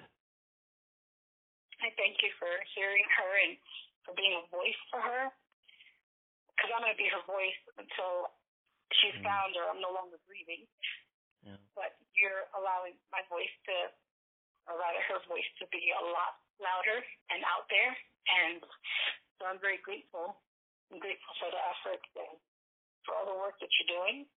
Um, it definitely means a great deal to me and my family and for all the listeners and everyone that's out there that cares just to even hear her story. Every one of you matters, and so I'm grateful to each and every one of you. That's very kind, Ingrid. Uh, we're going to continue to uh, work on this. Uh, as I tell all the guests, that uh, this is just the beginning of us knowing each other. We're going to uh, know each other whether uh, Cassie is found tomorrow or a month from now or whenever. We're going to continue to know each other for a long time. So this is just the beginning of us knowing each other. And uh, thank you for the the very nice compliments. And I appreciate you being on this episode of Unfound. Thank you. You're welcome. And that was my interview with Ingrid Ramirez, mother of Cassie Ramirez. I thank her for joining me and all of you on this episode. I also want to thank her for giving me and my team the phone records from the period around Cassie's disappearance. Speaking of which, over the past week, my assistant Cherie did her best to try to reach the two numbers mentioned in the interview. She left messages in their voicemail and texted them. She got no responses. What does it mean? I really don't know. That nobody called Cherie back could mean there is something suspicious. Or it could mean nothing. Yes, of course, I wish she could have talked to somebody at either of those numbers, but that didn't happen. But what is most important is Cassie's family has the numbers, and hopefully something can be determined from them. I am certainly under the belief at least one of those numbers was owned by someone who knew Cassie back in September 2018. I will come back to the phone records in a moment. But there was nothing in the interview that changed my mind that John O'Brien should be the focus of the investigation. I am not saying he had anything to do with Cassie's disappearance. Could he have? Of course. But there is nothing factual that says, yep, he's the one who caused it. We have to remember multiple people talked to or texted with Cassie while she was with John that night. Instead, what I mean by saying he should be the focus is even after a 150 minute interview, I'm not sure I understand the connection between Cassie and John at all. Cassie's out with her boyfriend, but then allegedly drops everything when John shows up. John had gotten another woman pregnant, but he was hanging out with Cassie, and the three were allegedly together that night. And I suppose we could read between the lines to suspect that John could have been introducing Cassie to sexual clients, but we looked him up and couldn't find a criminal record at all. So somehow, he's managed to stay under law enforcement radar if, once again, if he is involved in prostitution or sex trafficking, which isn't totally unusual. Many people are getting caught up in sex stings these days who have no felonies. So, I'm not sure what to think. But the perplexing part is the claim John made that he and Cassie got pulled over that night. This is obvious, but it either happened or it didn't. So if it happened, why did they get pulled over and why is there no record of it? I know what you're thinking profiling. And the NYPD has certainly been accused of doing so, especially against blacks. But neither John nor Cassie are African American. And in John's case, Ingrid believes he's Italian. So, would an Italian man who would be driving get profiled in New York City? Probably not. I mean, they'd be pulling over every other car. Unless John and Cassie, and if John's woman was with them, were doing something in a particular area, cruising around, let's say, and it was their actions and not their skin color that caught police attention. This would lead us back to the prostitution and sex trafficking possibility. Were they riding around in that kind of area? However, there is also the possibility, since there doesn't seem to be any paperwork, that John is making the pullover up. Never happened. And I know what you're thinking. Why would he do that? Whether he harmed Cassie or not, why would he ever lie about getting pulled over? Well, you should know something. In a story Ingrid knew about that has nothing to do with Cassie's disappearance at all, John used an encounter with police as a kind of alibi on another occasion. So it sounds like this is kind of a thing with him. In a tight spot, John uses police as his witnesses. What I'm saying is this definitely raises the possibility that John's encounter with NYPD on September 20th never happened. And if he'll lie about that, he could be lying about other things. Overall, though, I believe the other key to Cassie's disappearance is in the phone records. And even though we were able to put a name to every number on the list, that does not mean those people had those numbers during September 2018. John Smith could have had 5551212 then, but Jane Doe could have it now. I've had the same cell number since 2003, but I think that's rare. And there is some proof out there that John got his number changed after Cassie disappeared. In fact, as you heard Ingrid say, he seemingly went missing himself at the end of September 2018. So it may be we just need to dig deeper and try to find exactly when these people got their numbers. That could be tough. Ingrid, myself, and my assistants will certainly have to rise to overcome that obstacle. I'll leave the rest of the theorizing up to you. And that's the program.